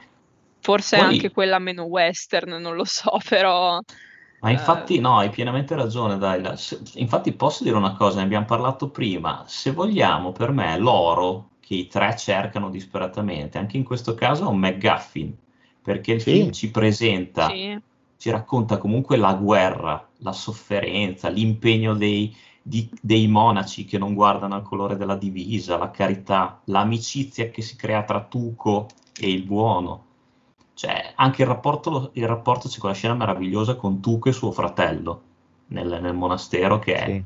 vero. è fantastica. Cioè, è un film che parla di tante cose, la disperazione del capitano eh, in- interpretato da Aldo Giuffre nel ponte, che vorrebbe solo salvare i suoi uomini, ma non ha il coraggio di far saltare il ponte. Eh, cioè, è un film che parla di tutto, non, non è una semplice caccia al tesoro. E poi c'è la musica Sì, di quella è Ennio la Morricone. scusa. Esatto, e poi c'è la musica di Morricone. L'estasi dell'oro è uno dei miei pezzi preferiti ever. Eh, Eh, che, che roba, d'accordo. che roba da, da pelle d'oca quel pezzo. Che roba da pelle d'oca. è fantastico, fantastico. E ha uno dei finali più fighi che siano mai stati girati. ha un finale bellissimo. Bellissimo il film. Lo sai di chi sei figlio tu? Questo è, è geniale, è veramente genio. No, non ho inserito Leone perché sapevo che l'avreste inserito voi. Quindi Allora vedi, Come- come io No, ma poi cioè, devo pensare ai miei del, del cuore. Io cioè, ti dico la verità, te l'ho raccontata questa cosa. Quando ero un bambino mi hanno portato a vedere io, eh, per un pugno di dollari. Mi sono addormentato al cinema, ma ero un bimbo. Beh, chiaro. Vabbè, ci sta. Cioè, devo dire, non è così chiaro perché guardavo anche altra roba, però si vede che era stata una giornata dura in spiaggia, non lo so, si vede- c'era molto sole, molti bagni, non lo so. Insomma, mi sono addormentato, mi hanno portato fuori in braccio a metà film mentre dormivo e quindi forse da lì è iniziato un po'. Devo dirti, l'ho riscoperto Leone in età un po' più adulta. Mm. Quindi eh, quando ho pensato ai film eh, miei preferiti, ho pensato a film che ho, che ho scoperto, ecco, e quindi siccome il Leone ho imparato ad amarlo quando ero un po' più grandicello, parecchio grandicello, perché ero già alla fine delle superiori, quindi avevo già quasi avevo 19 anni, invece i western che ho citato sono tutti film che ho scoperto o da bambino e me li sono portati dietro o ho scoperto al cinema. Ecco, quindi per me già gli spietati l'ho scoperto al cinema, quindi nei tempi è già una cosa diversa. No, per quello, che- poi ripeto, Mm. sono poi i Sì, cioè sono più legate un po' al tuo vissuto, alle tue esperienze. personali, vaffanculo, che Mm. cazzo volete? Ma sì. Che cazzo volete da me? Meglio, meglio, così parliamo di più film. Esatto, film. esattamente. Infatti, figurati se non mettono Leone, ma infatti, tac, subito. Va bene, eh, Tocca a me. tocca a te, Carpa. La Allora. cosa del triello mi spiazza, ogni tanto mi perdo. Vai. Allora, questo film lo dovete riconoscere con questa semplice frase. Oddio. Ora siamo sette. Ah, I Magnifici Sette. Eh sì. Vabbè. 1960, John Sturges, questo non poteva mancare. Cioè, Ah, pensavo dicessi il remake con Denzel Washington.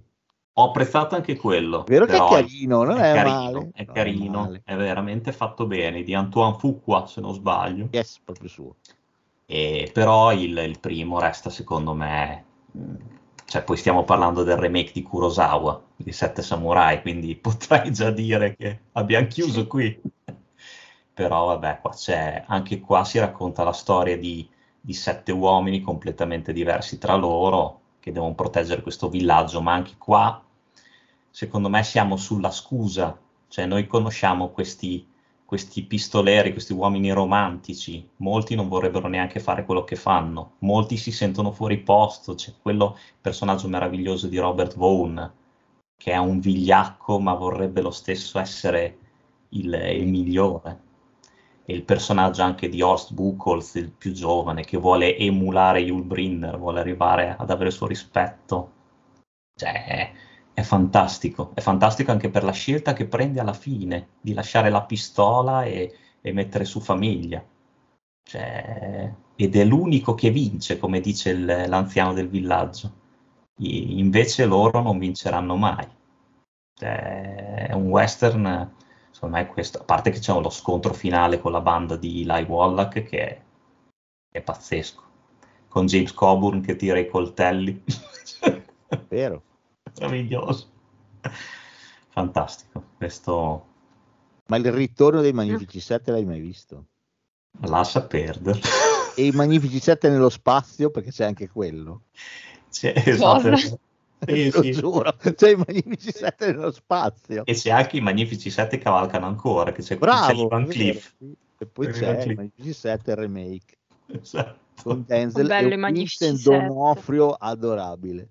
Sì, ah, Vincent D'Onofrio è spaventoso lì, bellissimo. Sì, con i Magnifici 7 ci hanno fatto una mitologia sopra. Mio padre lo adorava, era uno dei suoi film preferiti.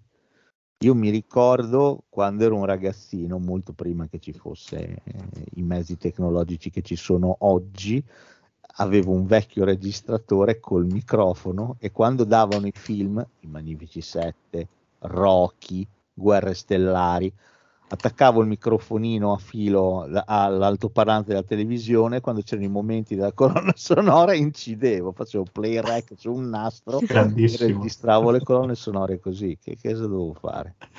A parte che anche qua, tema, Ci si tema ingegna. composto Ci si da, ingegna. da Bernstein, cioè voglio Eh dire, sì, sì, no, no, il tema dei MG7, ciao. No, veramente bello come film. Era il mio primo Jolly questo, il mio 11. Ehm, anche questo l'ho trovato un film in realtà appunto molto umano, che spoglia un po' il- l'eroismo e mi sono proprio appuntata a una frase mentre lo guardavo che mi ha colpito tantissimo nella, proprio per questo discorso che dicono a un certo punto soltanto i morti non hanno paura. Mm. Quindi è anche molto, molto umano nell'ammettere che pure Certo. questi eroi non sono solo di, di Esatto. facciata e cavalchiamo che ce la facciamo. eh. Certo. Ma poi ragazzi, un- io, io qua piango, cioè quando muore Charles Bronson, ma porca miseria. Cioè, quando con i bambini fa Sì, sì. come mi chiamo, Bernardo, dillo più forte. Ma cioè, voglio dire, tre personaggi, no, no, mi vengono i brividi, io cioè, non resisto. Erano i modi con cui gli uomini di un tempo potevano sfogarsi, capito? Perché l'uomo di quegli anni non poteva farsi vedere debole, esattamente come gli eroi del West.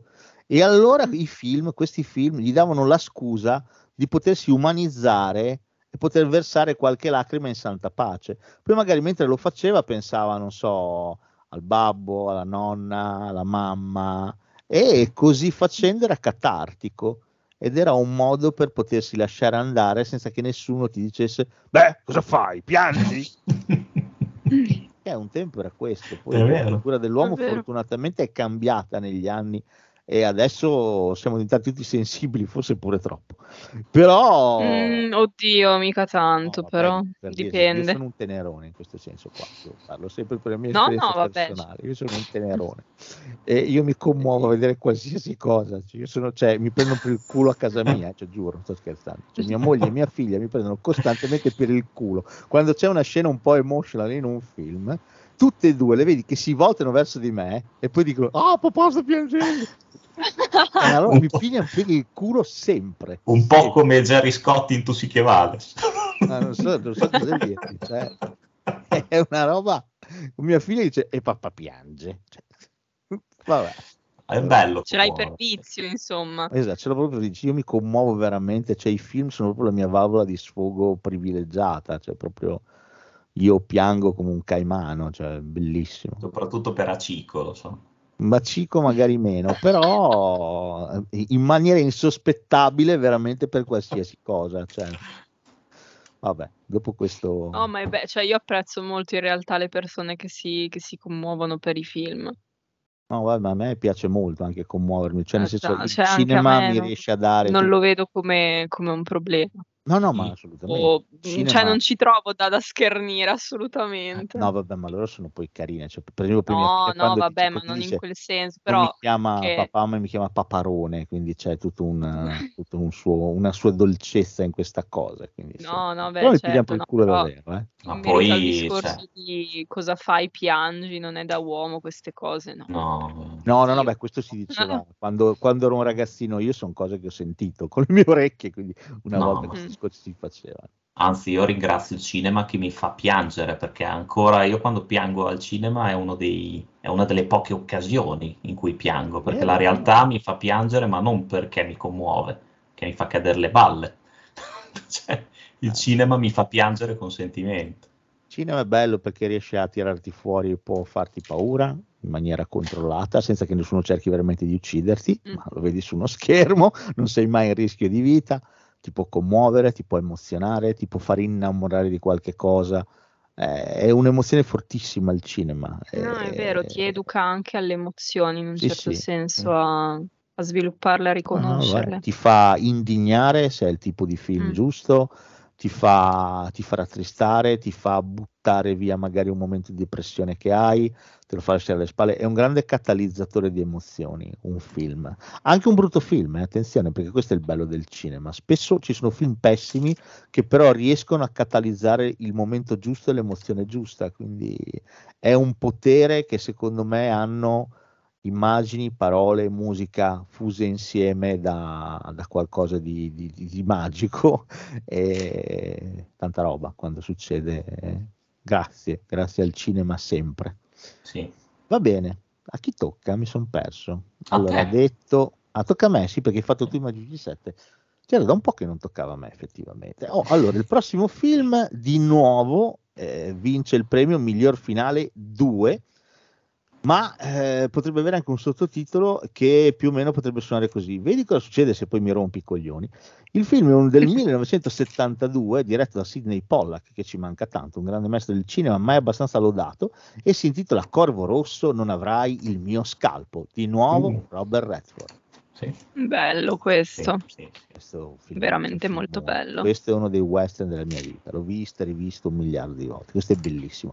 E ha un finale che a me uccide. Cioè, per me il finale di questo film è qualche cosa di. Robert Redford, poverino, si farebbe anche i cazzi suoi. Jedediah Johnson si farebbe i cazzi suoi. Andrebbe a cercare l'oro di nuovo ricoperto di pellicce, in mezzo alla neve.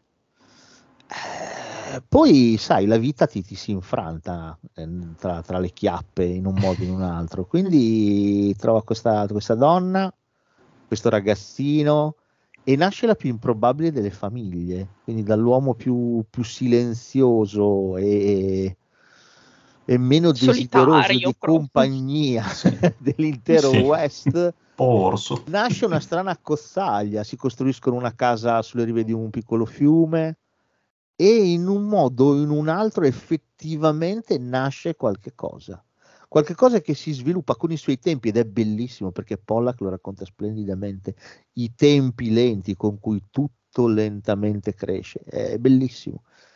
Purtroppo il nostro è anche una splendida guida, è molto molto bravo a fare da guida e quindi verrà obbligato da un gruppo di, di soldati a fare da guida in un territorio che loro non conoscono e saranno costretti a passare per un terreno sacro, un cimitero questo gli costerà caro perché gli indiani gliela giureranno, gli bruceranno casa, ammasseranno quella che possiamo chiamare moglie ormai e figlio elettivo. Da qui Robert Redford diventa un mostro assetato di sangue. Di nuovo diventa leggenda, diventa perché le tribù indiane avranno paura di lui, del suo nome, della sua figura e di quello che può fare, perché lui non dà pietà. La sua unica missione, un po' come Brad Pitt in Bastardi senza gloria, è scalpare, uccidere, basta, non vuol sapere di santi ed è veramente senza pietà, silenzioso, inarrestabile e diventa un mito, diventa una leggenda fino allo splendido finale. Lui cerca il capo, Corvo Rosso, e si incontreranno i due, si fronteggeranno. E in un finale ricco di pathos, ma veramente ricco di pathos, come pochi se ne sono visti al cinema, non solo nel cinema western, ci sarà un patto di pace, muto, silenzioso, fatto con una mano alzata e, e in quella tregua c'è tutto, c'è tutto, c'è uomo contro uomo, il riconoscersi alla fine protagonisti di qualcosa di assolutamente insensato che è andato troppo in là e quindi di nuovo è un film che parla di guerra, che parla di conflitto, che parla di umanità. Questo è un film strepitoso. Pollack, eh, lo sappiamo, è uno dei grandi registi e a maggior ragione di nuovo qui confezione un western che forse di nuovo non è un western però il mood è quello quindi lo, lo si può definire così. Di nuovo ci sono gli indiani e torna il mito torna la realtà torna il conflitto ma qui alla fine torna la pace. È in quella pace che noi spettatori ci aggrappiamo in quell'ultimo sguardo, in quell'ultima inquadratura di Robert Redford, che quella mano la tende fino a quasi a slogarsi le dita per quanto le allarga. È bellissimo. Sì, direi che... L'ho trovato particolare come film perché praticamente tutto, tutta la trama che hai raccontato in realtà esiste nell'ultimo terzo del film. Verissimo. Praticamente. Sì. Eh, la prima parte ti tratteggia appunto come si forma la sua famiglia e ti fa affezionare tantissimo ai personaggi. Quindi poi quando c'è il dramma tu partecipi al 100% di, questo, di questa strage. E sì. non, a me non ha, personalmente questa cosa non, non l'ho trovato un, un, difetto del film. No, no, anzi, è un pregio. Assolutamente. No, no, il fatto pregio. di far partire effettivamente il, l'azione così avanti l'ho trovato diverso, bello, interessante come, sì, ti, come ti tratteggia l'uomo, Mm. la vicenda, i personaggi. Non è il giustiziere della notte, il corvo rosso No, avrà il mio scalpo, no? Dove Paul No, esatto. Kersey Mm. arriva a fare cose. Ok, gli hanno fatto un torto, ci mancherebbe, però alla fine il cittadino non ha avuto soddisfazione dalle istituzioni, allora fa il vigilante. No, qui Robert Redford, eh, tu È un uomo profondamente ferito. Sì, Mm. sì. Vivi la sua storia e devo dirti è tanta roba e quel finale ha per me un senso straziante, bellissimo. Bellissimo. Va bene, Dalila. Tocca a me, me li, me li state, me li avete bruciati tutti, C'era anche quindi Corvo Rosso, c'era. No, questo no. Ora Però ho, da un'altra parte ho iniziato a fare crocette perché basta. Tipo Butch Cassidy c'era, e Il Grande Silenzio c'era, quindi andiamo avanti. Ehm, questo è uno degli ultimi recuperi che ho fatto. Ti ringrazio tantissimo, Yussi, per avermelo rilanciato perché io lo- tra l'altro lo conoscevo meglio con il suo titolo in originale. Quando ho capito che era quello, ho detto: Ah, cacchio, me lo devo vedere.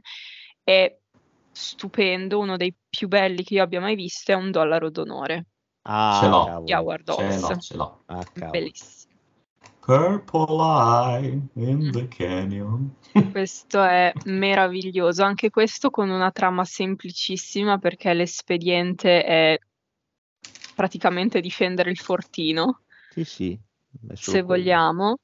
Ehm, c'è tra l'altro una, appunto, una somiglianza tra questo e il film che f- dirò al prossimo giro, Ehm, sempre tra una, un rappresentante della legge, diciamo, più, più integro, più eroico nel senso classico, e questo eroe un po' più decadente, interpretato da mm, Dean Martin. Ma appena un Eh, po' più decadente. Un po'. proprio, sì, esatto, giusto un pochino. filo. Però, esatto, ma qui cioè, comunque trova il, alla fine trova un suo, trova un suo riscatto, se vogliamo, vuole dimostrare di essere Certo. di più del, dell'ubriacone che invece, com'è che lo chiamano? Bo- borraccione, una cosa Sì, così. borraccion, borraccion. Borraccione, esatto. Sì. Ehm, quindi ho, ho trovato anche bello come, come ha interpretato la parte di Martin, che è un attore che non mi aveva mai persuasa del tutto, ecco, mettiamola così. Ehm, ho trovato fenomenali tutti i, mm, i momenti da commedia che naturalmente Ox sapeva gestire come pochi perché lui era uno dei grandi maestri della, della commedia, la signora del venerdì, le- gli uomini preferiscono le bionde, i titoli qua veramente si, si sprecano. Quindi è meraviglioso questo film perché può essere amato da diversi pubblici e non c'è mai un pezzo intero di quella parte, cioè nel senso non c'è mai un pezzo solo di commedia, un pezzo solo di western, sono tutti intrecciati e alternati talmente tanto bene che non ti stanca mai. E la sto- cioè appunto come dicevo, di- devono difendere un forte, devono assicurarsi che un uomo che è stato imprigionato non venga libera- liberato dal fratello che è un fuorilegge peggio di lui. La trama è tutta qui in realtà. Però ci sono dei personaggi talmente fatti bene, talmente strutturati, talmente ehm, messi a interagire con dinamiche, una sceneggiatura così forte che vola. Questo film vola e il film è, cioè è lì, è lì, è tutto nel- nei 100 metri quadri praticamente di, un- di una piazzettina, di una cittadina persa nel deserto dove aspettano l'arrivo della, della polizia, della guarnigione che arrivi a prendere questo, questo fuorilegge in prigione. Bellissimo. Beh, Sono eh, d'accordo. Immenso. volendolo citare di nuovo, il personaggio di Martin fortemente imparentato col Gene Wilder di Mezzogiorno e Mezzo di Fuoco. sì, in un certo senso, solo che di Martin era meno veloce. sì, è bellissimo quando gli dice... dice ma eh, cos'ha la tua mano? Sì, io sparo con questa. Eh.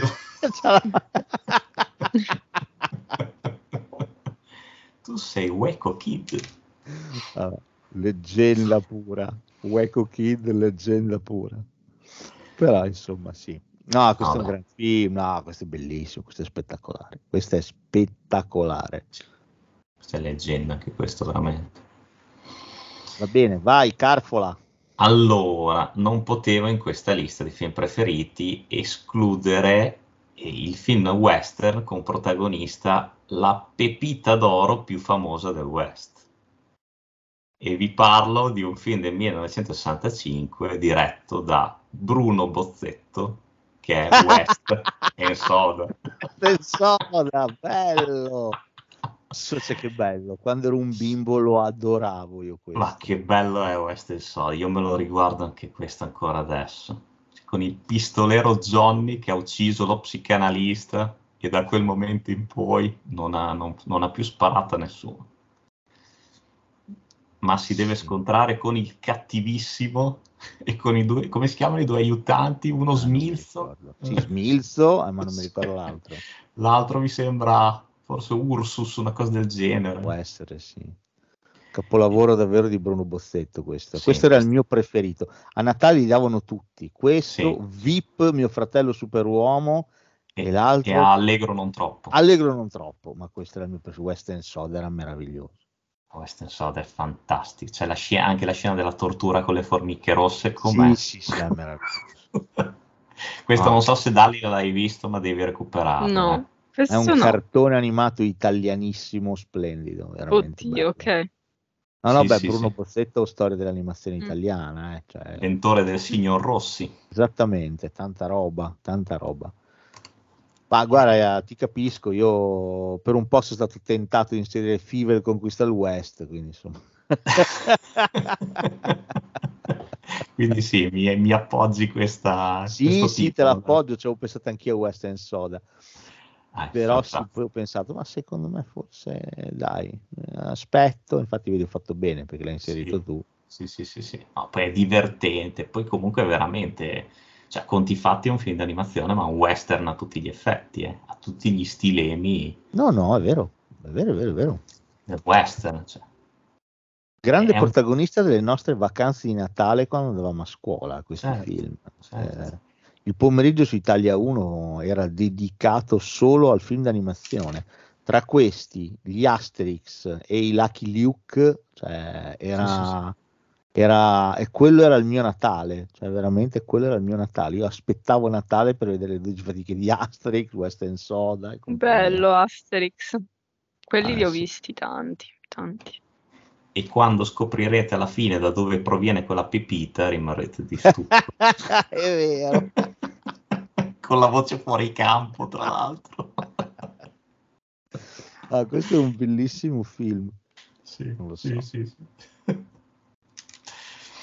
Va bene, tocca a me. eh? Tocca già a te, sì. Oh, a Sì. me me ne mancano uno, due e tre, perché uno è agli spietati e quindi me ne mancano tre. A me due. Va A bene, me uno. perfetto. Oh, allora il prossimo, forse ce l'avrà Carfa, chi lo sa. Eh, il sottotitolo è La mia crescita. Io questo quando ero un ragazzo ero entrato in fissa, lo guardavo in continuazione. È un film del 1985 diretto da Lawrence Kasdan ed è Silverado. Pa, Certo. pam, param, pam, pa, pam, pam, pa, pam. Ma che Certo che ce l'ho anch'io. ma che bello è Carfa sto film.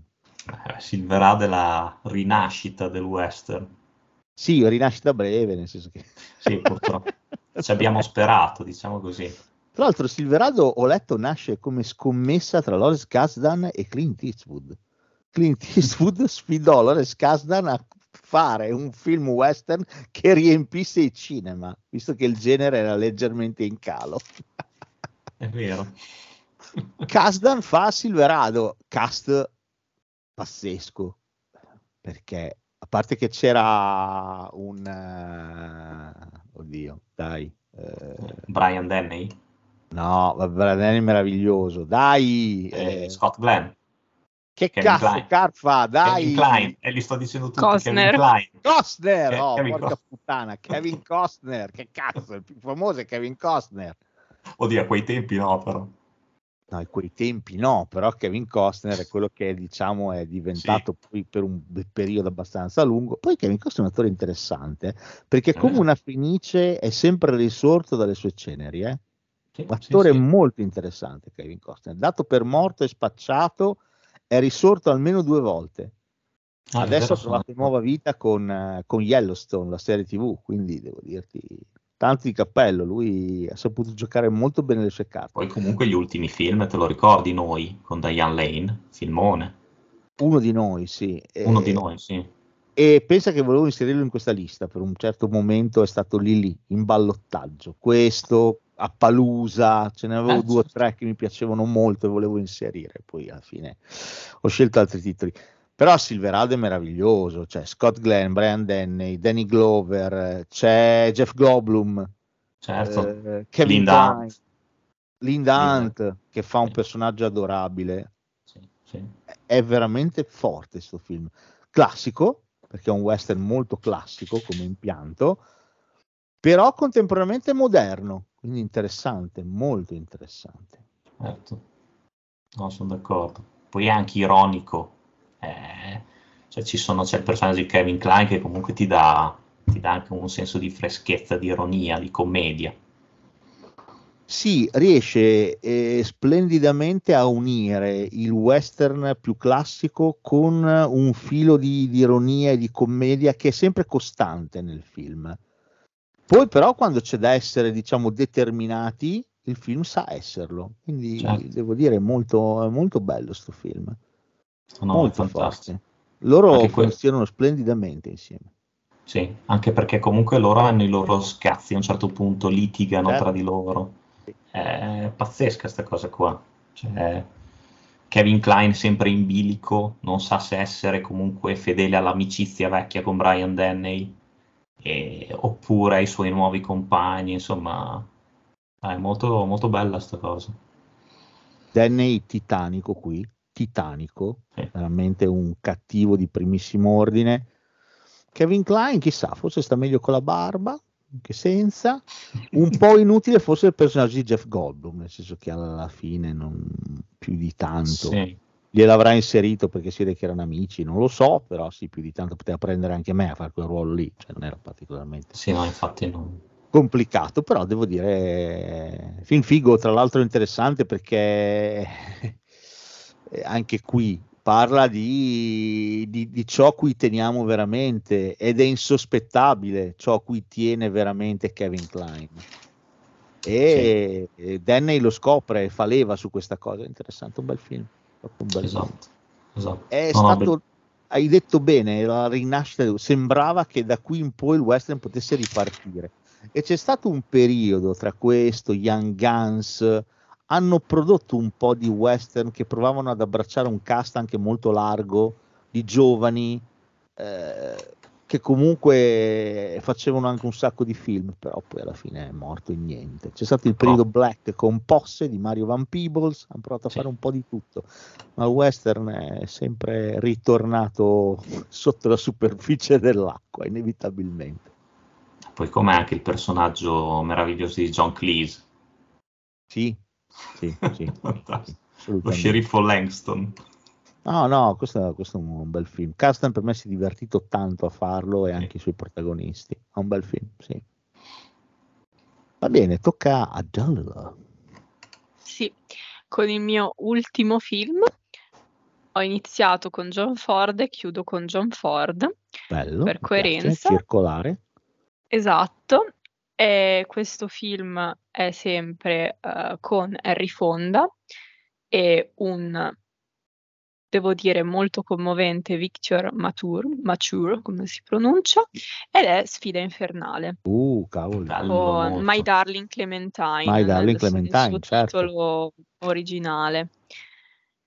Questo è un film che leggendo ho capito un po' di più, di- nel senso Mhm. che è molto stratificato e l'ho visto un, un- un paio di volte penso che lo dovrei rivedere almeno altre dieci volte per eh, rileggere bene tutti gli strati perché è un film assolutamente imbevuto di Shakespeare e lo trasuda proprio perché c'è tutta una parte in cui è centrale un, uh, un monologo di Shakespeare e appunto come, come dicevo prima parlando di uh, Un dollaro d'onore, anche qui c'è forse la più grande, più rappresentativa delle amicizie virili tra l'uomo di legge e il pistolero. Da una parte c'è um, Harry Fonda come Wyatt Earp, che però anche qua è uno sceriffo mh, prestato, nel senso che comunque fa lo sceriffo, ma uh, in, a un certo punto dovrà mettere da parte questa, questa cosa e uh, scendere al fatto che lui vuole sostanzialmente una vendetta personale perché uh, questi, questa famiglia di allevatori ha ucciso suo fratello per rubargli il, il bestiame che loro stavano trasportando. Quindi lui e gli altri fratelli sopravvissuti giurano di, eh, di vendicarlo e restano quindi nella cittadina dove si erano fermati per, uh, per, riprendersi sostanzialmente, non hanno più i loro beni e quello è il lavoro che, che gli permetterà di, di, trovare una certa stabilità e Earp si civilizzerà in un certo senso, diventerà il vero e proprio eroe classico ma un, un, altro esempio di eroismo sicuramente molto molto più decadente anche di quello di Dean Martin è quello appunto di uh, Doc Holiday fu medico e qui invece è un, un ubriacone se vogliamo un po' è il uh, signore oscuro di questa cittadina che ha una, una, fidanzata, appunto Clementine, che arriva dalla città per incontrarlo e trova un uomo completamente cambiato, che è innamorato e intreccia una relazione con uh, Chihuahua, una, una, donna, una prostituta, se vogliamo. E, mente, e quindi inizierà un, un rapporto di, di amicizia e di affetto poi con Fonda, ma rimanendo sempre nel molto velato fino al finale, che appunto è un, un tornerò, un ci rivedremo. E in mezzo c'è la, la famosa sfida all'Ok Corral, quindi lo scontro tra la banda di, di Earp, tra cui c'è anche Doc Holiday che deve vendicare la, la, morte di questa prostituta che lui ormai amava, sempre per mano di, di questi banditi, e appunto questa famiglia di, di, di fuorilegge che, che, vuole aver ragione di, di, tutti. Ma sentiamo Carfa cosa ne pensa di questa cosa che sto per dirgli. Ma il Doc Holiday di Val Kilmer in Tombstone.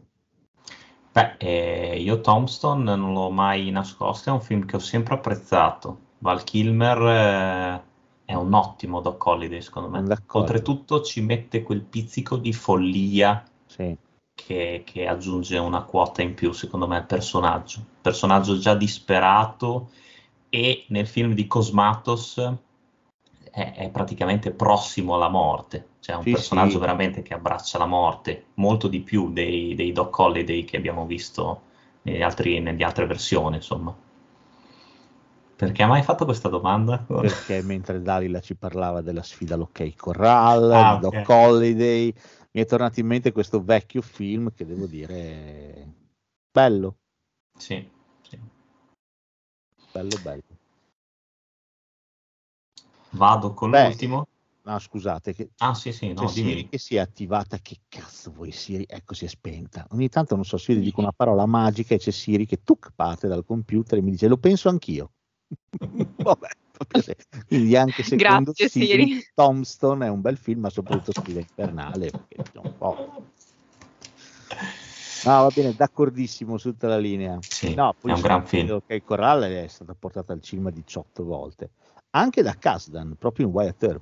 Certo. Wyatt Earp che è abbastanza bruttino, però. Sì, so Sì. anche c'è, che c'è una, una versione anche molto famosa con eh, Kirk Douglas, ma non, non l'ho Lancaster, vista. sì. Sfida l'ok Corral. Sfidalo che è il corrallo. Esatto. Sì, sì, sì, Eh, è vero. sì. Quello di Ford è il più bello in assoluto. Sì. Di niente. Sì, sì, sì. Beh, non sarebbero esistiti tutti gli altri, poi... No, no, è, è allucinante, però insomma è una storia che è il West, ecco, quella storia lì è Mm. il West. Va bene, Carfal, tacca a te. Vado con l'ultimo mio titolo, che eh, voglio vedere se lo conoscete. Allora, uno dei miei film preferiti, chiudo con un western italiano di Sergio Sollima, l'accento Sì. è giusto? Ed Vabbè, è faccia, Sollima, vai. ed è faccia a faccia. Non so se l'avete mai visto questo. Faccia a faccia non l'ho mai visto. Per me è un western pazzesco, con, eh, interpretato da un Gianmaria Volonté spaventoso e un Thomas Milian in stato di grazia. Fila.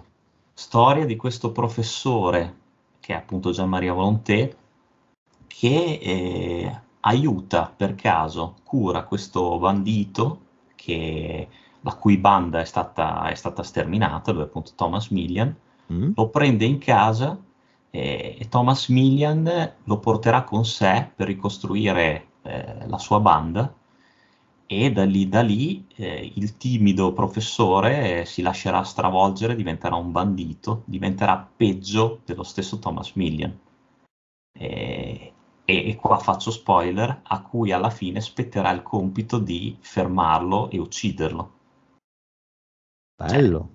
È un film, a parte che è violentissimo, ma conferma come Gian Maria Volonté sia stato e sia ancora uno dei migliori attori che mai, abbia mai calcato questo pianeta. E anche qua Thomas Milian non, da, non è da meno. Cioè, è un, un bellissimo film che parla appunto del lato oscuro. Cioè, poi è interessante, capito anche il ruolo che, che Gian Maria Volonté ha. È un uomo fragile perché lui è anche ammalato, è ammalato di tubercolosi e, e- e oltretutto è un insegnante, un professore, quindi cioè, è anche uno dedito al- alla cura degli altri. Ma poi vedi che cambia completamente perché lui è affascinato proprio dalla violenza, si rende conto di non essersi mai lasciato andare. Cioè, a un certo punto lui stesso organizza a un certo punto una rapina a una banca dove cioè, ammazza la qualunque. Eh, Cavolo. e, e Thomas Milian rimane basito appunto dal cioè, come, come, al- come puoi prendere ad esempio un tuo mito e allo stesso tempo diventare ancora più una versione più, più cattiva dello stesso. No, è veramente bello, ma non lo, lo conoscono in pochi. Io ho avuto, cioè, ho, ho avuto la fortuna di vederlo per TV, ma pazzesco, veramente un bel film, un bel film. Cioè praticamente The Equalizer 3 che incontra Breaking Bad. Sì, se vuoi, potrebbe essere. Fra l'altro, il, il personaggio interpretato da Thomas Millian si chiama anche Beauregard, come il Larry Fonda di Il mio nome è nessuno. Ah, E, e ha qualche, qualche caratteristica, perché anche lui è disilluso, anche lui eh, pensa di non far più parte di quell'epoca, cioè mh, molto molto bello, o come Patricia Beauregard di Charlie e la fabbrica di cioccolato, giusto? che è la bimba, quella che, che mastica sempre il chewing gum. No, bello. No, cioè, sai che lo recupero questo? Mi hai fatto venire voglia. Non lo conoscevo. Bello, bello, bello, bello. Bene, fa piacere. Ah, A questo punto a me manca, allora, me ne mancano due. Beh, questo sì, questo per me è, è- cioè, ci ho pensato, come faccio a non mettere tra i dieci miei film western preferiti un film del 1986 diretto da John Landis che si chiama I Tre Amigos. Cioè, per me è, fondativo, cioè è un film che io mi sono consumato gli occhi a forza di vedere. Cioè, è un È capolavoro fantastico. I Tre Amigos. Sì. Hai visto Dali, Tre Amigos? No. I Tre Amigos ti consiglio di recuperarlo. È un film molto molto bello. Se possiamo dire subito. metacinematografico. Perché Assolutamente sì. Tre Amigos del titolo, altri non sono che Steve Martin, Martin Short e mm, Chevy Chase. Sì, sì. Sono tre attori del muto che interpretano appunto i tre amigos, questi tre allegri caballeri che arrivano su richiesta di chi è in difficoltà a salvare villaggi e ad aiutare donzelle in pericolo. Beh, si dà il caso che in Messico ci sia proprio una cittadina chiamata El Poco, dove c'è uno di questi malvagi che imperversa e fa il buono e cattivo tempo e si chiama El Guapo. E quindi una della, della, città di El Poco eh, vede al cinema una pellicola dei Tre Amigos e dice: ah, Ma io ho bisogno di loro, assolutamente. Quindi si reca all'ufficio postale e manda un telegramma ai Tre Amigos a Los Angeles, a California, Hollywood, chiedendo l'aiuto dei Tre Amigos. E solo che lei non ha abbastanza soldi per mandare un telegramma bello, lungo, strutturato dove spiega tutto quanto. E quindi manderà un telegramma leggermente più stringato dove c'è scritto Tre Amigos, Santo Poco, eh, famigerato il guapo, ricompensa, una roba così. E quindi i tre Amigos sono stati appena cacciati dallo studios che li aveva sotto contratto arriva il telegramma e dicono cavoli torniamo subito in sella. E si recano a Santo Poco. Quindi loro pensano di aver avuto una scrittura importante dal famigerato il guapo che per loro è ancora più che famoso famigerato. E quindi sono contentissimi. E si troveranno invece di fronte a un bandito spietato ma anche simpatico sì. insieme alla sua masnada di, di pistoleri tra cui svetta El Jeffe che è il braccio destro di El Guapo e niente, e sarà, e sarà esilarante. È veramente Fantastico. bellissimo i tre amigos, pieno sì. zeppo di trovate. E visto che parliamo di Landis, trovate intelligentissime Assolutamente. Dalla canzoncina che fanno loro, dalla scena quando vanno nel, nel saloon e sono stati preceduti da un tipo vestito da aviatore tedesco che ha ucciso 5-6 dentro il saloon perché gli hanno risposto male e dice adesso arrivano tre miei amici ma non sono buoni come me, quindi trattateli bene. Arrivano i tre amigos che sono vestiti in un modo agghiacciante e questi hanno tutti paura di loro e si fanno fare di tutto tutto. E i tre amici sì. li coinvolgono in, una, in, un pezzo musical, li coinvolgono, meraviglioso. Arrivano a Santo sì. Poco e, e trovano questo, questo, paese che li accoglie, penso di aver trovato i salvatori, invece loro sono solo degli attori che sono lì per interpretare una parte. E quando il Jeff spara uno di loro che lo colpisce, Steve Martin scende tutto piccato da cavallo e dice: Ah, fammi vedere gli prende la pistola, fammi vedere, ah, come pensavo, queste sono pallottole vere, ma non esiste, perché mi ama il sindacato, e capisce che trova davanti invece dei veri, dei veri bandidos, quindi devo dire, i tre amigos è spettacolare, spettacolare, è Landis allo stato puro, un film intelligente, folle, quando vanno nel deserto che devono parlare con lo spadaccino invisibile, che c'è il cespuglio canterino, cioè ci sono delle cose. Questo film qui è fuori di testa, è meraviglioso. Se vuoi c'è anche una versione fantascientifica che è Galaxy Quest di Tre Amigos. Più, un po' si assomiglia. Un pochino, se vuoi, sì, un pochino sì. È la versione fantascientifica, hai ragione. Sì. Infatti anche Galaxy Quest è molto bello come film. Molto, sì, molto, molto bello molto bello, con questo equipaggio Star Trek di una serie televisiva che viene preso per un vero equipaggio fantascientifico. Perché loro hanno visto i, i, telefilm. molto molto carino. Però sì, il film di Landis recuperatelo, cioè veramente, poi loro tre sono splendidi. Quando fanno la canzone a cavallo, cioè sono meravigliosi. Noi siamo i tre, we are the three amigos. Cioè, poi cantano bene. Sì, sì, cantano, cantano anche bene. bene. Gran film, cioè pazzesco. Quando c'è, quando c'è la festa di, del guapo che lì col Jeff che gli dice ah, eh, tu diresti che di questi regali ce ne sono una pletora Jeff? E Jeff dice sì, dice ah dimmi Jeff che cos'è una pletora? E poverino Jeff ci rimane male, dice ma guapo perché mi metti in imbarazzo? Lo sai che io non ho studiato? Bellissimo. È, è Landis, è Landis allo stato puro, follia, demenzialità, però che funziona tutto come no, gran film, gran film. Va bene, non ne avete altri? Se io ho l'ultimo velocissimo e poi andiamo col non western. Sì, vai. Il mio ultimo film western preferito della vita è del 2012, vedi che però vado sempre più indietro, più in là, ed è il bignami del western, è un film di Quentin Tarantino ed è Django Unchained. Mm. Giusto. Per me è adorabile. Dovuto.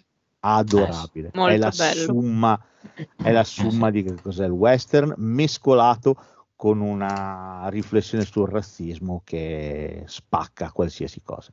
Mm. Spacca qualsiasi cosa. Django per me è tanta tantissima roba, bellissimo film, bellissimo film.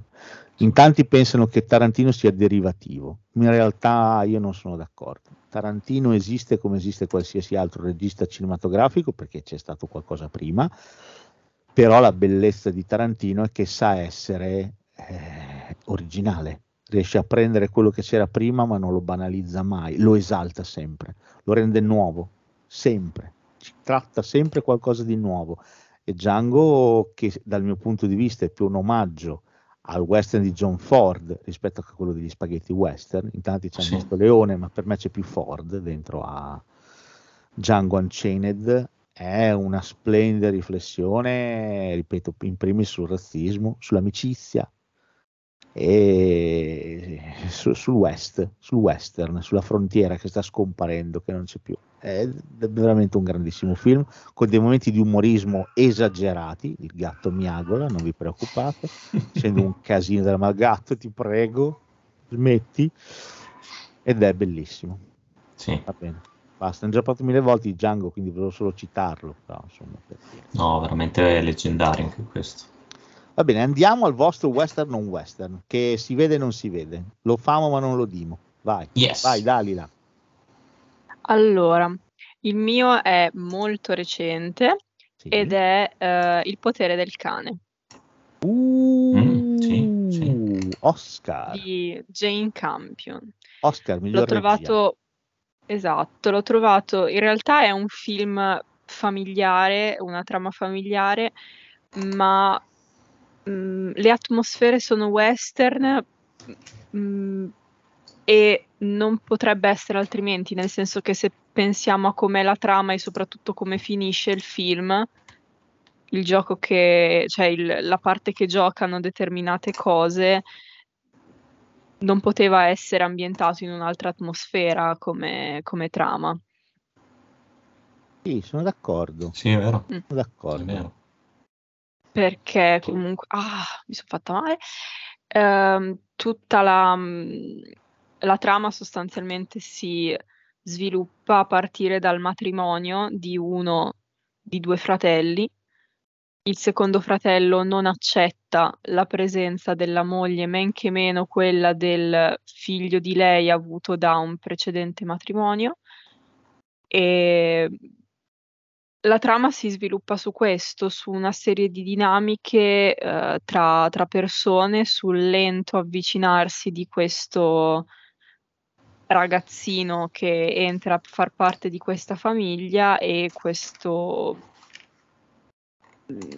diciamo, zio acquisito che eh, gli insegna determinate cose della vita da, da allevatore e nel momento in cui si tratterà di proprio di difendere la sua famiglia, infatti specie sua madre, proprio con i mezzi, con i mezzi che gli ha dato e facendosi forte degli- dei suoi studi di, di medicina, eh, questo, questo giovane troverà il modo di far ammalare insospettabilmente eh, il personaggio di Benedict Cumberbatch di eh, antrace, mi pare si, si chiami la, la Sì. malattia, ehm, portandogli del, del cuoio da, da- del cuoio da trattare. Peccato che quel cuoio fosse preso da una, da una vacca, da una mucca morta proprio per strada di questa malattia. Quindi, insomma, mm, un film molto forte, conclusione proprio dolce amara. L'ho trovato Sì, sì. molto forte come, come film, bello. Sì, il Sono western c'entra molto, anche come atmosfera è quella, eh, quindi sì. Cioè in realtà è, è un- è non western perché in realtà è molto psicologico, è una trama Certo. familiare, però la parte western alla fine gioca un ruolo fondamentale in questo, in questo gioco di cose. Certo. Carfa. Allora, per il mio western o non western, io ho scelto un film che mi ha ipnotizzato dal primo all'ultimo minuto, dalla mente geniale di Taylor Sheridan ed è I segreti di Wind River. Sei una merda. Anch'io ho messo i segreti di, di Wind River.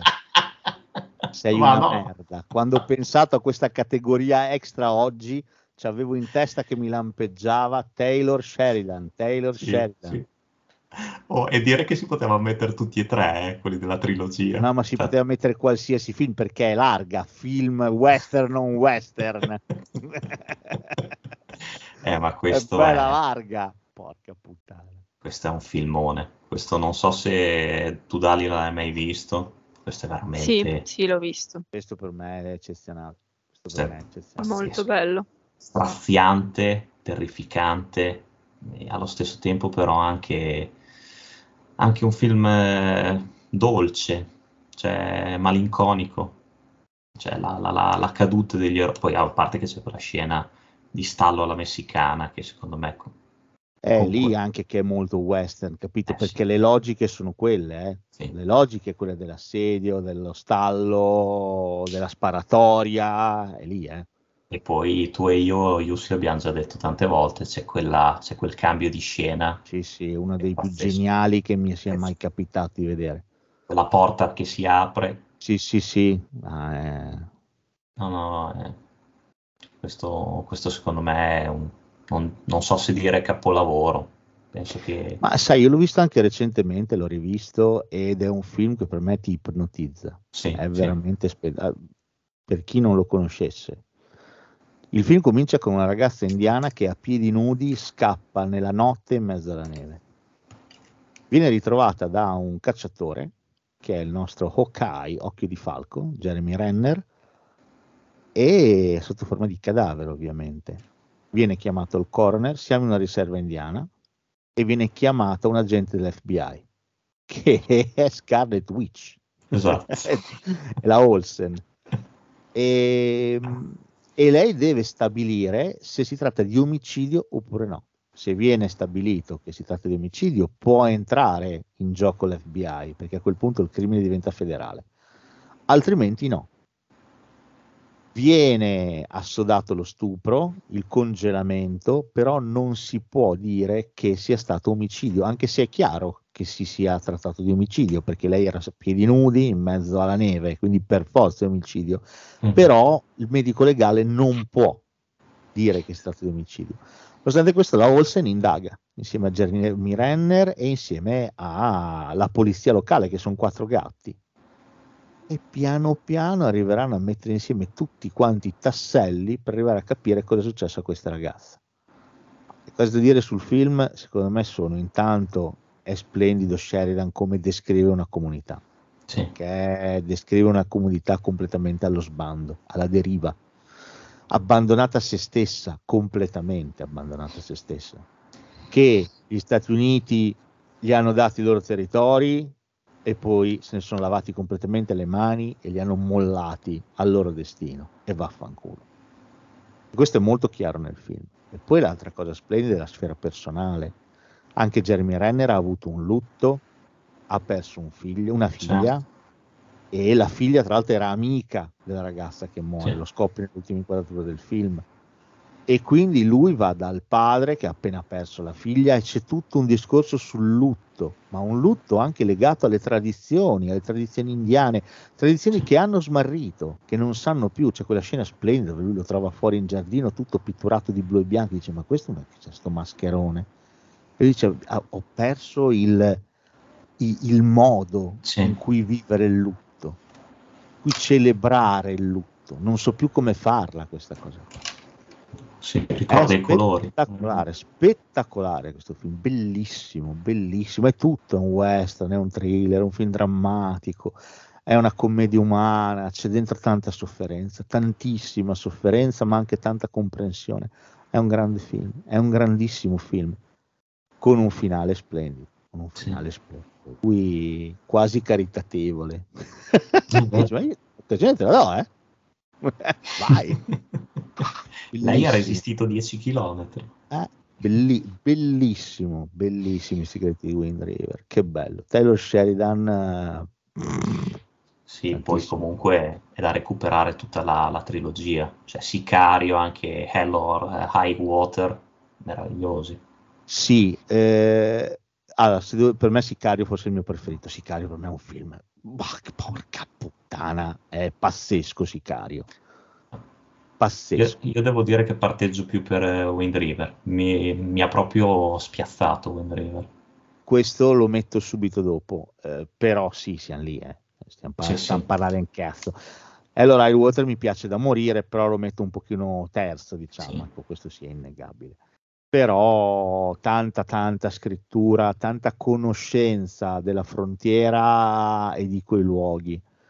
Eh, luoghi emarginati, famiglie emarginate, persone emarginate, eh, logiche completamente diverse a cui non siamo abituati. Bellissimo, bellissimo questo film, se non l'avete visto recuperatelo tutta la vita perché vi lascerà senza fiato per quanto è bello e non ha un calo di tensione che uno No, eh, vola, eh, vola. Cioè, anche i momenti investigativi sono fatti da Dio, cioè sono bellissimi, si segue tranquillamente, si segue proprio bene. Ah, bellissimo. Poi quando scopri che la stessa ragazza ti monta un gatto, cioè, Sì. è veramente bello. La scena dello stare alla, alla messicana è pazzesca, roba è bella, pazzesca. pazzesca. E poi come la gestisce Sheridan, che la interrompe a un certo punto. Sì. Sì, Ah, sì. è veramente bello, bello, bello, bello. Interrompe poi subito prima che scoppi tutto quanto, quindi Esatto, casino. sei lì con la tensione che è salita, la interrompi con un flashback e poi dopo la riprendi Infatti e dici, riparte, "No!" tutto va a rotta di collo, cioè allucinante. Poi c'è anche il nostro uccello scalciante, Sì. Che è sempre un piacere rivederlo. E nessuno di noi ha inserito Balla coi lupi. Ero convinto che Carfa tu lo mettessi Balla coi lupi. Ci avevo pensato, ma sai che io avevo pensato anche a Old Henry, però lo devo rivedere per far sì che sia uno dei Ok. miei preferiti. Ok. Io sì, te l'ho detti, avrei messo a Palusa, avrei messo a un certo punto, altro film che per me è splendido, a Palusa, bellissimo, della nuova ondata, diciamo. Film con Ed Harris e diretto da Ed Harris, tra l'altro, con anche Viggo Mortensen. Eh, Veramente molto bello quel buono, film. anche quello. Però sì. Va bene, te Car- eh, Carfa mi hai detto, Dali la tua volevi aggiungere qualche, qualche film giusto per citare qualche titolo da consigliare? No, però mi ha stupito che non abbiate menzionato quelli che vi avevo detto che non, non ce l'avevo fatta, non mi erano piaciuti. Hai Mm. visto? Vai, dimmi quali erano, vedi, ecco. Allora, sono due dello stesso regista, quindi la conferma che evidentemente io e quest'uomo non andiamo d'accordo. E Mm. sarebbero Il mucchio selvaggio, Uh, Mm, ecco, bravo. Sì. E Pat Garrett e Billy the Kid. esatto. Sì. Allora, questo ultimo ho anche il DVD, ho Sì. anche preso il DVD. La prima volta non ce la facevo più, anche perché ho preso il DVD e babbazza io non mi sono accorta che era solo in inglese. Ok. Parlano un inglese molto strascicato, molto difficile da, da capire, quindi o sottotitoli o niente. E starci dietro era difficile. Ci ho riprovato ieri sera, mi sono addormentata dopo la prima mezz'ora, quindi Ottimo. niente, evidentemente questo non è, non è il mio film. Lo finirò, sicuramente a un certo punto lo vedrò per completo, ma Ma giusto solo perché c'è E- Bob Dylan, dai. Sì, gius- giusto per quello, veramente. E il mucchio selvaggio ha quel problema lì delle scene di violenza troppo, troppo, cioè Ah, mi, cavoli, mi stancava, non, non capivo, cioè ho capito perché metterle, perché insistere a livello di, a livello storico sostanzialmente, perché era importante fare un film del genere in quell'anno. Però no. Mm. No, non ce la faccio. Cioè, so che c'è chi lo ama e chi lo odia, io non, non ce l'ho fatta. Volevo sapere se a voi invece erano, cioè, immagino che vi piacciono, volevo spiegarvi Sì. perché. No, beh, io sì, il mucchio selvaggio, cioè, lo, lo adoro, veramente lo adoro.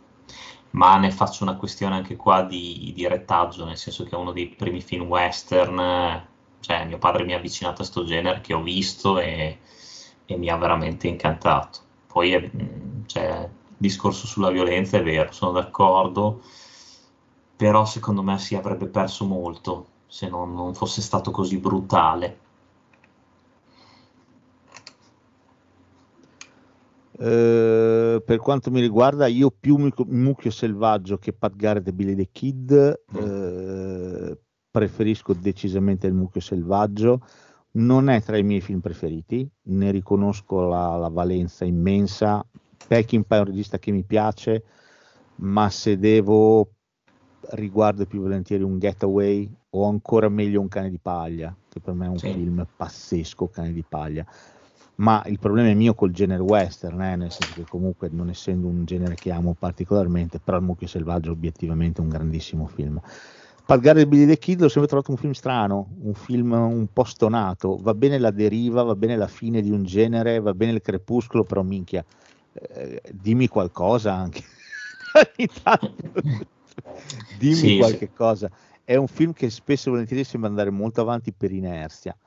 Eh, poi è vero anche che è pieno di cinema, perché comunque è Peckinpah e Peckinpah secondo me faceva cinema anche quando dormiva.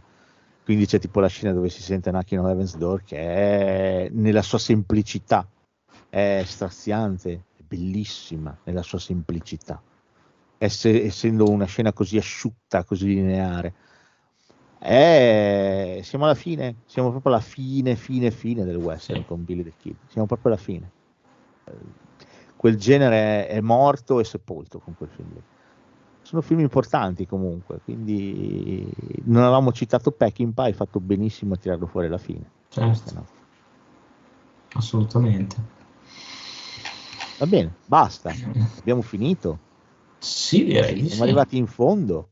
Siamo arrivati in fondo. Dai, me la sono anche cavata bene, pur non essendo Mo sì, mio- la mia tazzina di tè preferita. Dai, me la sono cavata. Alla Sì, fine avevo visto praticamente tutto, giusto un paio di film non ho visto. No, ma poi... Anche bene, pensavo peggio. Va bene, oh, allora ringraziamo Dalila che è stata nostra ospite e nostra Ci musa ispiratrice per questa puntata tutta Dalila. cavalli e sputacchiere. Grazie a Carfa che comunque da sempre cavalca al mio fianco nelle praterie del cinema. Grazie a voi che ci avete Grazie ascoltato, che ci avete regalato un po' del vostro tempo prezioso, la cosa più preziosa che avete. Se non ve ne rendete conto, fate mente locale, perché il tempo è una roba di cui ti rendi conto che manca quando non ce n'è più e non sai mai quando finirà. Detto ciò, la prossima settimana saremo io e Max con episodio pilota, dove parleremo delle serie TV cult, cioè non cult, più belle degli ultimi anni, quelle che ci sono piaciute di più ultimamente, una ventina di serie televisive. La settimana dopo, Bello. invece, Halloween. Ok, Ah, sì. Carpa, sei pronto? Sono carichissimo. Molto bene. Allora saluti e baci, grazie a tutti, grazie a tutti voi soprattutto a voi due. Grazie e- mille. e che vi posso dire? Grazie a Hasta alla vista? Non lo so. Eh, eh, Vaya con Dios. Bravo, vaya con Dios o vamos a matar caballeros. Eh? Che dici? Viva Zapata! Esatto, esatto. Oh, well, there we are. Here's the theme music. Good night.